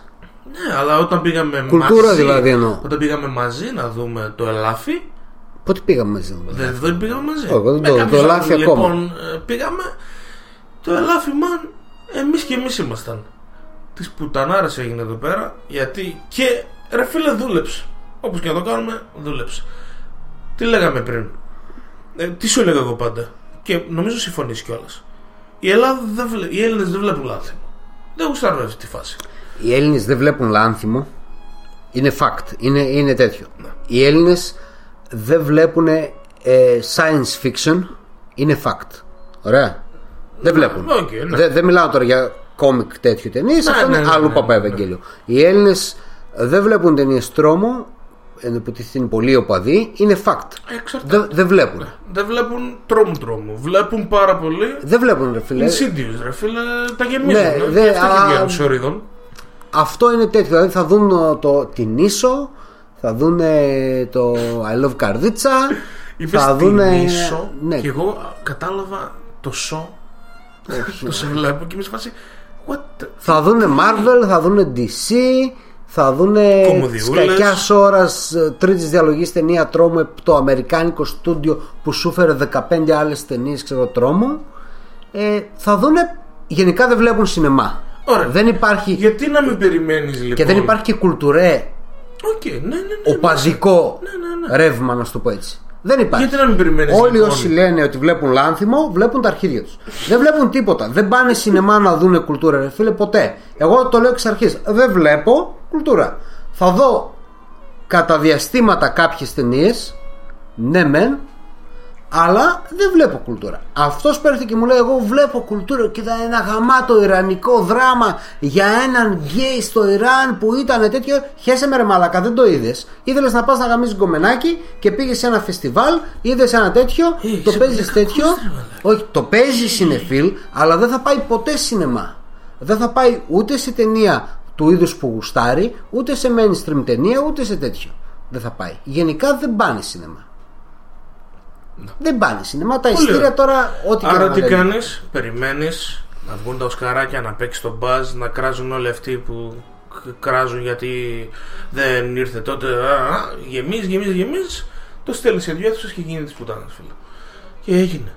Πάμε τώρα στην ταινία, γιατί δεν έχει και τόσο μέσα. Έγινε. Ε, ξέρεις ότι το... η ψηφιακή κόπια του, η επίσημη ψηφιακή ε, ναι, κόπια του Λάνθιμου και... την αγοράζεις από χθες, ξέρω εγώ. Ναι, δηλαδή από την Αμερική μπορείς να το αγοράσει. Την επίσημη ψηφιακή. Δηλαδή κυκλοφορεί, βγαίνει στην Ελλάδα στο σινεμά την εβδομάδα που βγαίνει στην Αμερική το Blu-ray. Τέτοια φάση. Ναι. Και... πού είναι το πρόβλημα. Είναι σαν να παίζει ταινία το Netflix και εσύ να πας να τη δεις στο σινεμά. Γίνεται. Εκεί θα λες ότι υπάρχει το πρόβλημα. Ρώμα, το Ρώμα παίζει στο λιμάνι. Παπάρια παίζει. Δεν πάει κανένας. Ποιος πάει στο λιμάνι. Τα ποντίκια πάνε και αυτοί που κάτω και κάνουν μπάφους εκεί κάτω στο τέτοιο στην προβλήτα. Άσε με τώρα που πάνε το τέτοιο. Λοιπόν, ποιο είναι το πρόβλημα. Δεν, το, για μένα ο προγραμματισμός ε, έχει φάουλ. Θα βγάλει τα λεφτά του, αλλά θα μπορούσε να βγάλει πολύ περισσότερο τέτοιο. Αν το Star Wars τρώει άκυρο. Ας το Star Wars από τον, είναι άλλο τέτοιο. Άμα τρώει άκυρο το Star Wars από τον Παπακαλιάτη, ο Λάνθιμος είναι τελείως διαφορετικές περιπτώσεις. Δεν είναι το εβδομάδα. ίδιο. Δεν είναι το ίδιο. Δεν είναι το ίδιο. Την προηγούμενη εβδομάδα δεν έπαιζε τίποτα στα σινεμά. Δεν υπήρχε ταινία για να πας. Γιατί να μην βγει την προηγούμενη εβδομάδα. Γιατί να μην βγει την προ-προηγούμενη. Δεν έπαιζε τίποτα. Γιατί να μην βγει σε δύο αίθουσες Αθήνα και, δύο, και μία αίθουσα Θεσσαλονίκη πριν δύο εβδομάδες και σιγά σιγά σιγά σιγά σιγά σιγά. Παράδειγμα, το The Mule του τέτοιου, του Clint Eastwood, είναι η πέμπτη εβδομάδα που παίζει. Σιγά σιγά σιγά σιγά σιγά. Τι έγινε κακό. Δεν πήγε ο κόσμος να τη δει γιατί βγήκε η κόπια. Δεν θα πάει παραπέρα. Αυτό είναι το θέμα. Ότι θα, αυτό θα μπορούσε να τραβάει Κα... για δύο μήνες να τρέχει ταινία. Σου λέω, ήμουν χθες στο κινηματογράφο. Ναι, χθες ήσουν να κάτσε. Γινόταν τις πουτάνες. Κάτσε. Είναι, το ίδιο γινόταν και στις Marvel ταινίες που πρώτη εβδομάδα έχει τόσα εισιτήρια και τη δεύτερη εβδομάδα έχει εβδομήντα τοις εκατό πτώση το εισιτήριο. Η κίνηση. Περίμενε τη δεύτερη. Α, δηλαδή δη... κάτι για να έχει πιστεύεις, πορεία σταθερή. Το πιστεύεις ότι άμα έβγαινε πριν δύο εβδομάδες θα πήγαινε. Τέσσερις και πέντε εβδομάδες τρένο, αλλά τώρα δεν θα πάει τρένο. Όχι, δεν θα πάει τρένο. Δεν θα... πλέον όλοι θα το έχουν κατεβάσει. Πλέον θα έχει κατεβεί. Δεν υπάρχει περίπτωση. Και μην μου πεις αυτός που είναι να πάει να το δει, θα το δει. Δεν θα το δει. Τα κουλτουρέ και τα προηγούμενα του Λάνθιμου, το κουλτουρέ το λέω απλά για να κατηγοριοποιήσω εσφαλμένος το είδος, αλλά το προηγούμενο του Λάνθιμου πίπες δεν πήγαινε άνθρωπος να το δει. Και δεν είχε βγει ακόμα. Ρε φίλε, στο ίντερνετ. Εγώ προέβλεπα μία. Ελαφριά μόδα άνοδο. Είναι θα περάσει. Να σου το πω έτσι. Mm. Δεν έχει ναι. ο Λάνθιμος εδώ. Και μόδα καλά είναι, θα κάνει περάσει. Και δεν έχει. Γιατί εδώ δεν είναι. Άμα είναι μόδα και θα περάσει. Αυτή η εβδομάδα αλλά, είναι. Αλλά και το βγάλανε έτσι. Πάμε λίγο στην ταινία. Πάμε. You can't. Λοιπόν. Γάμματ. Μία τύπισσα έχει ξεπέσει από το στάτους της ως Λέδη και πηγαίνει να βρει την ξαδέρφη της, η οποία είναι αυλική και το πρώτο, το δεξί χέρι της βασίλισσας. Δηλαδή τη χειρίζεται. Στην ουσία δεν έχει κάποια θέση πολιτική, αλλά ως τόσο κοντινή της βασίλισσας και γυναίκα ενός από τους στρατηγούς, είναι πολύ σημαντικό μέρος, άτυπο, του ενός κόμματος. Το ένα κόμμα θέλει τον πόλεμο με τους Γάλλους, το άλλο κόμμα δεν θέλει τον πόλεμο με τους Γάλλους. Μιλάμε για δέκατο όγδοο αιώνα, mm-hmm. πραγματικά γεγονότα, mm-hmm. ε, βασίλισσα Άννα, και πολλά από αυτά που βλέπεις είναι πραγματικά. Τώρα δεν θα σου πω πολλά πια, αλλά πολλά είναι πραγματικά. Ωραία. Η ταινία βρίσκεται, ε, διαδραματίζεται ανάμεσα σε αυτούς τους τρεις χαρακτήρες, δηλαδή την Σάρα, τη Λέδη Σάρα, την. Πώς τη λένε την Αμπιγκέιλ και τη Βασίλισσα Άννα. Και τη Βασίλισσα Άννα, οι οποίες αυτές οι, οι, οι δυο τους, ας το πούμε, οι δύο. Αυτό πώς θα είναι, είναι Λέδες. Οι δύο Λέδες. Λέδες. Λέδες. Είναι δεν Λέδες. Ξέρω. Κάτσε, δε, λοιπόν. Δεν ξέρω να πω καφρίλα. Άμα δεις τη Λέδη και τον Αλέτη, τρεις φορές δεν είδες τις τρεις Λέδες και τρεις Αλέτες. Ναι, μου, το, μου την πήρες. Λοιπόν, η, η άτυπη μάχη μεταξύ των δύο γυναικών να α, κατακτήσουν την. Ε, η μία να κατακτήσει, η άλλη να, να κρατήσει τα ενία. Να κρατήσει τη θέση της δίπλα στη βασίλισσα. Και ταυτόχρονα μια βασίλισσα η οποία, το αγαπημένο μου κομμάτι, είναι οι δύο-τρεις στιγμές που φαίνεται ότι η Άννα ξέρει τα πάντα, ρε φίλε. Ότι έχει τον έλεγχο της κατάστασης σε πάρα πολύ λίγες στιγμές, φαίνεται. Φαίνεται ότι είναι. Και μ' άρεσε πάρα πολύ αυτό. Πάρα πολύ αυτό. Εννοείται ότι μιλάμε, ρε παιδί μου, και δεν είναι σπόλια. Τώρα υπάρχει και το ερωτικό κομμάτι μέσα, οκ. Okay? Mm-hmm. Μεταξύ των τριών. Mm-hmm. ε, η Βασίλισσα φαίνεται ότι είναι τελείως παραδομένη, ρε παιδί μου, ξέρεις, αποτυχημένη ε, προσωπικά, δεν έχει άντρα, δεν, δεν, έχει άντρα, δεν, δεν έχει άντρα. παιδιά, δεν έχει κάποιο έρωτα, δεν έχει κάτι. Φαίνεται δηλαδή ότι δεν μπορεί να νιώσει χαρά σχεδόν από τίποτα. Φαίνεται είναι έτοιμη να φουντάρει από κανένα παράθυρο, ε, αλλά δεν φουντάρει από το παράθυρο. Ωραία. ε, Προσπαθεί από κάπου να κρατηθεί. Και ξέρεις ότι δεν το έχει με την πολιτική, ή δεν θέλει να το έχει. Κάθεται και την δεν την ενδιαφέρει πλέον. Την ελέγχουν. Το χρησιμοποιεί για να ελέγχει και αυτή τη Σάρα. Σκέψου και αυτό. Γιατί. Κοίταξε, όχι. Η Σάρα βασικά νομίζω ότι αυτή κινεί όλα τα νήματα στην ουσία. Αυτή παίρνει τις αποφάσεις, ρε παιδί μου. Mm. Φαίνεται mm. ότι παίρνει τις αποφάσεις. Mm. Ότι είναι μέχρι ένα σημείο τουλάχιστον. Ε, πολύ γαμάτο το τρίο. Λοιπόν. Μπορείς να πας. Τι θα έλεγα για την ταινία?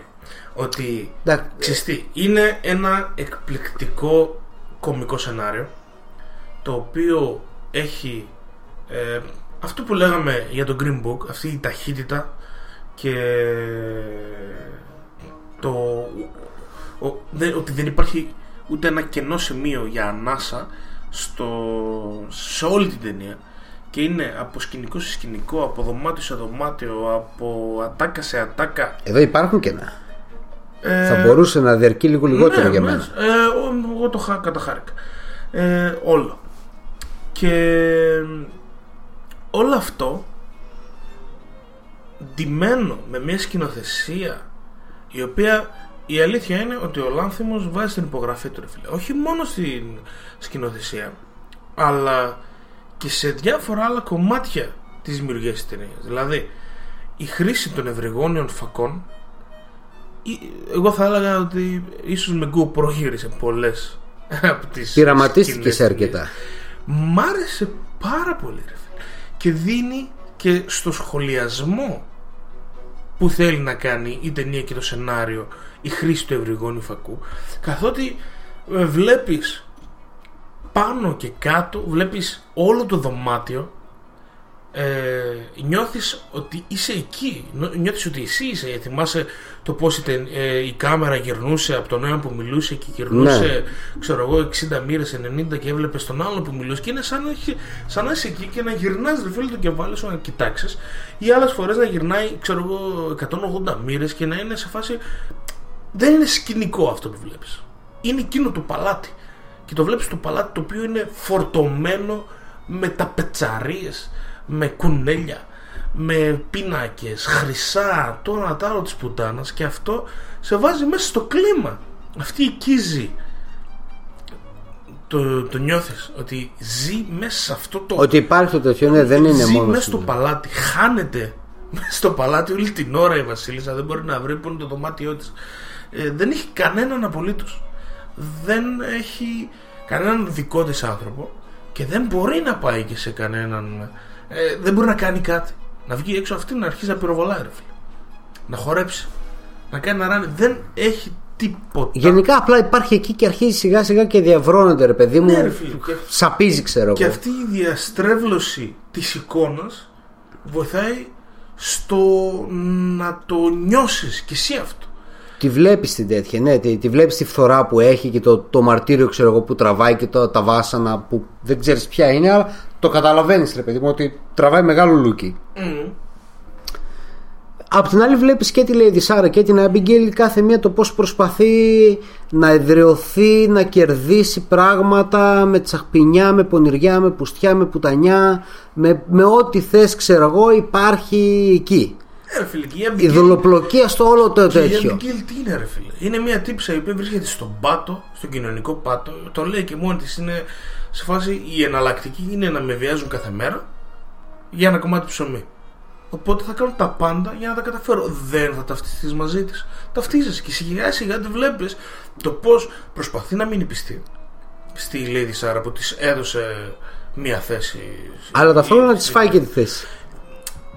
Νομίζω ότι ξέ, άμα δεν ήταν το ίδιο ζηλιάρα και η Σάρα θα μπορούσαν να συνεργαστούν. Και να κάνουν ένα τρίο. Ναι, ρε φίλε. Ναι, γιατί όχι, ρε φίλε. Θα μπορούσαν να ελέγξουν τους πάντες μαζί, αλλά και δεν το κάνουν και καταστρέφονται και οι τρεις. Εγώ αυτό πιστεύω. Και στο τέλος η Βασίλισσα είναι αυτή που νικάει. Μη φίλε, η τελευταία σκηνή μου άρεσε τόσο πολύ. Εκεί να τη βλέπεις αυτή, με φίλε, το κουνέλι και, το... και μετά που λέει τρίψουν τα πόδια. Ναι, ρε μαλάκα. Ναι, γιατί... Επίσης όλοι οι άντρες είναι ευτυχισμένοι. Όλοι όμως. Δεν υπάρχει κανένα. Δηλαδή είναι ο Νίκολας Χούλτ και είναι σε φάση του λέει σου τρέχει μάσκαρα. Λέω ε, πολύ αστείο. Πολύ yeah. αστείο. Είσαι σαν ασβός. Οκ okay. Και μετά όμως το αστείο σου πετάει και δώσει αλήθειας. Ότι αυτό που είπε, ότι κανένας άλλος δεν θα γυρίσει και θα σου πει mm. αυτό το πράγμα. Ναι, οκ okay. Έτσι και έτσι. Να σου πω την αλήθεια. Ναι, ε, δεν είναι ότι δεν το νιώθω τόσο, το εκμεταλλεύει. Μόνο αυτή μπορεί να, μιλ... να της μιλήσει έτσι. Αλλά έχει όμως, έχει όμως... είναι για την τσέπη της. Αλλά είναι όμως κάτι που η Βασίλισσα το νιώθει, ότι ξέρεις τι, ότι λέει αλήθεια, ρε παιδί μου. Mm. Και στο τέλος, όταν έχει ποτάξει την άλλη και της λέει ξέρω τρέψε μου τα πόδια, ε, ναι μεν αυτή, όλη αυτή η μιζέρια έχει κερδίσει, ας πούμε, αλλά καταλαβαίνει όμως ότι τι χαράμισε και τι έχασε. Mm. Και ξέρεις πού έχω ξεπέσει τώρα. Εν τω μεταξύ, σε αυτό που έλεγα στην αρχή, επίσης οι μπριζόλες μακεδονικό. Για ποιο λόγο μπαίνουν? Ε, μάλλον ναι. Δεν ξέρω αν το χρησιμοποιούσαν τότε για... Ναι, μετά τις τρώγανε. Λοιπόν, το μακεδονικό κάνει πάντα διαλύματα. Ε, και το Κολοσσέον κάνει διαλύματα πάντα. Ε. Δηλαδή και μια μισή ώρα να είναι ταινία θα έχεις το κάνει. Έχεις μια ταινία η οποία από μόνη της χωρίζεται σε κεφάλαια. Σωστά. Κάνε ένα διάλειμμα στο κεφάλαιο, θα έλεγα. Είναι όχι, μια πολύ καλή ιδέα αυτή. Ναι, ή όχι? Ναι. Άρα. Θυμάσαι όταν ξεκινούσε το soundtrack να είναι μία νότα της ντιν, ντιν και λες όπα. Και χτίζει, χτίζει, χτίζει, χτίζει. Θυμάσαι χτίζει. Στην ταινία η προ, το πρώτο τους σεξ μεταξύ ε, Αμπιγγέιλ και, okay. και Βασίλισσας. Ναι. Θυμάσαι που έτσι ξεκίνησε όλο, κατέληξε ε, που τους βλέπει η άλλη και την άλλη μέρα ε, τη διώχνει. Ναι. Φεύγουν με το φεύγουν, αλλά δεν φεύγουν και, ούτω και κλείνει το κεφάλαιο εκεί. Ναι. Πού νομίζεις ότι έκανε το διάλειμμα ο τύπος στο μακεδονικό? Ακριβώς λίγο πριν, όταν βρίσκονται στο κρεβάτι και της λέει τρέψε μου τα πόδια, κλείνει εκεί πέρα, κλείνει, το κλείνει και το βάζει ε, διάλειμμα. Και είμαι σε φάση, ελπίζω να έχει τελειώσει η σκηνή, γιατί είναι το πιο λογικό αυτό το πράγμα, ρε φίλε. Αυτό δεν είναι τίποτα. Υπάρχουν κεφάλαια, κλείστο στο κεφάλαιο, ρε γαμιόλ. Αυτό δεν είναι τίποτα. Αλλά κατόκλυσε εκεί πέρα. Ξανανοίγει, τα φώτα ανοιχτά, από πίσω ακούγεται κόσμος. Και παππούδες... ξεκινάει μετά ή ξεκινάει? Όχι, εκεί ξε... ακριβώς εκεί, ρε μάλακα. Ρε φίλε, είναι τελείως ηλίθιο να το κάνεις. Έχω πάει να δω τον Godzilla Αθήνα, το, ο, το τελευταίο τέτοιο, ρε παιδί μου, okay. Let them fight που λέει. Okay. Okay. Ξεκινάει η ταινία σε ένα παρόμοιο σινεμά κάπου στο Χαλάνδρι. Και εκεί που ξεκινάει η ταινία, τη στιγμή μαλάκα μου που βγαίνει πρώτη εμφάνιση Godzilla και κάνει ξέρεις τον βρεχυδμό, mm. διάλειμμα. Και είναι, βγαίνει, σηκώνεται, διάλειμμα. Σηκώνει πάνω, είναι δυνατό ρε μαλάκα? Τώρα! Και ο Θουσάρχης είναι πίσω, στο πίσω κάθισμα και με κοιτάει. Λέω τι με κοιτάς ρε μας τώρα, του λέω. Δηλαδή τώρα που βγαίνει ο άλλος, ξέρω εγώ, και βγάζει την πρώτη κραυγή και τον τελειώνει τη διάλειμμα, εγώ έχω αρπάξει, ξέρω εγώ. Ο άλλος που είναι δίπλα μου με κοιτάει σε φάση που μαλάκα λέει θα με φάει, ξέρω, με σκοτώσει, μέσα στην ντροπή, ξέρω γιατί ουρλιάζει αυτός μέσα στο σίνεμα. Και ξεκινάει η ταινία και ξεκινάει μετά το τέτοιο, το βρυχισμό. Δηλαδή ο Godzilla δεν υπάρχει πλέον, έχει πάει ένα κλικ κάτω, ένα δευτερόλεπτο κάτω το καρέ. Και λες εντάξει μαλάκα γάμισέ μας. Δεν το έχω δει ρε φίλε. Δεν το είδα το πρώτο τέτοιο που έσχασε μύτη και λες τι γαμάτο τέρας έχουν κάνει οι πούστιδες. Δεν το είδες καν. Το είδες στην αρχή το πόδι, λίγο τα μούτρα, σταπ, διάλειμμα και μετά την ουρά. Πού είναι όλο το άλλο? Γάμισέ μας. Ε, και εσένα κάπως έκοψε έτσι. Κάπως έτσι με έκοψε, ναι. Οι, οι παππούδες γάμισε τα... Τουλάχιστον δέκα κινητά χτύπησαν. Τουλάχιστον δέκα κινητά. Τέλος πάντων, να κλείσουμε γιατί έχουμε φτάσει στη... ναι. πάνω από δύο ώρες. Η ταινία είναι απολαυστικότατη. Θα έλεγα ότι δεν με ιντρίγκαρε όσο θα με... Δεν θα με κάνει να σκεφτώ όσο με έκανε και ο Αστακός και το Ελάφι. Ε... Είναι, είναι όμως η πιο mainstream νομίζω ταινία του Λάνθιμου. Είναι η πιο mainstream ταινία του, αλλά νομίζω ότι είναι και ό,τι καλύτερο για να κάνει το χοντρό μπαμ.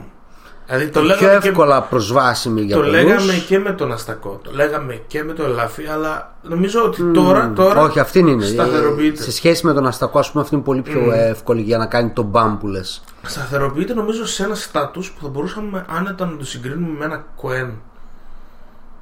Κι όμως. Δηλαδή, ναι, όχι, αυτό, αυτό σου λέω ότι σκηνοθετικά θέλουν... πλέον είναι αλλού ο Λάνθιμος. Mm. Ασχέτως αν είναι από εδώ ή είναι τέτοιο, φαίνεται ο άνθρωπος ότι έχει αποκτήσει τον μπάζ, την αξία, την ποιότητα, mm. το τέτοιο, ότι πάει αλλού. Θα θέλουν όλοι να παίξουν σε ένα τέτοιο, ρε παιδί μου. Ναι, σε μια ταινία του Λάνθιμου. Και όσο οι, οι ταινίες του γίνονται πιο mainstream, αυτός κρατάει το δικό του χαρακτήρα. Η μέση, η, η μέση λύση είναι κάτι πολύ πιο ενδιαφέρον από το ενενήντα εννέα τοις εκατό των ταινιών που βγαίνουν. Ε, καλά, σίγουρα, φορά. Ναι. Εκτιμώ πάρα πολύ την ε, θέλησή του να κάνει κάτι καινούριο. Δουλεύει πάρα πολύ. Ε, δεν είναι απλά ένα τρίκ η ευρυγόνη, η φακή και η κίνηση της κάμερας. Δεν είναι, δεν είναι απλά ένα τρίκ, ρε φίλε, και αυτό είναι τόσο καταπληκτικό. Θέλησε να κάνει αυτή την ταινία και να βάλει ε, κάτι τελείως διαφορετικό στο, στο κομμάτι της κινηματογράφησης. Και το έκανε και το προσπάθησε και το κατάφερε, ρε φίλε, είναι καταπληκτικό αυτό. Και μπράβο του. Τα, αυτά τα συγκεκριμένα κομμάτια πιστεύω ότι τα έχει τσιμπήσει τα σκαράκια. Ε, νομίζω ότι στις ερμηνείες και εκεί θα, θα τσιμπήσει. Πάρει, δεν θα το πάρει τον αλφα γυναικείο ή... Ολίβια. Η Ολίβια δεν το πάρει νομίζω. Αλλά το Β που παίζει και οι, και οι δύο οι τέτοιες. Και η Ρέιτσελ Βάις αλλά και, και η Έμα Στόουν. Νομίζω ότι μία από τις δύο θα ναι, το χτυπήσει. Και, και νομίζω πιστεύω ότι αυτή θα είναι η Έμα Στόουν. Λες ε, εγώ τη Ρέιτσελ Βάις θα έλεγα. Ναι, ναι μου μπορεί, ρε, πολύ, φίλε, μπορεί για να μην το ξαναδώσουν στην Έμα Στόουν. Μπορεί ναι. ε, Τσεκάρετε την ταινία. Άμα δεν γουστάρετε να πάτε κινηματογράφο, δεν πειράζει. Πλέον μπορείτε από παντού να τη δείτε. Α, μέχρι τότε ακούμε ένα κομμάτι για τον ντι τζέι Moya ακόμα και τα λέμε την επόμενη εβδομάδα. Bye. Bye.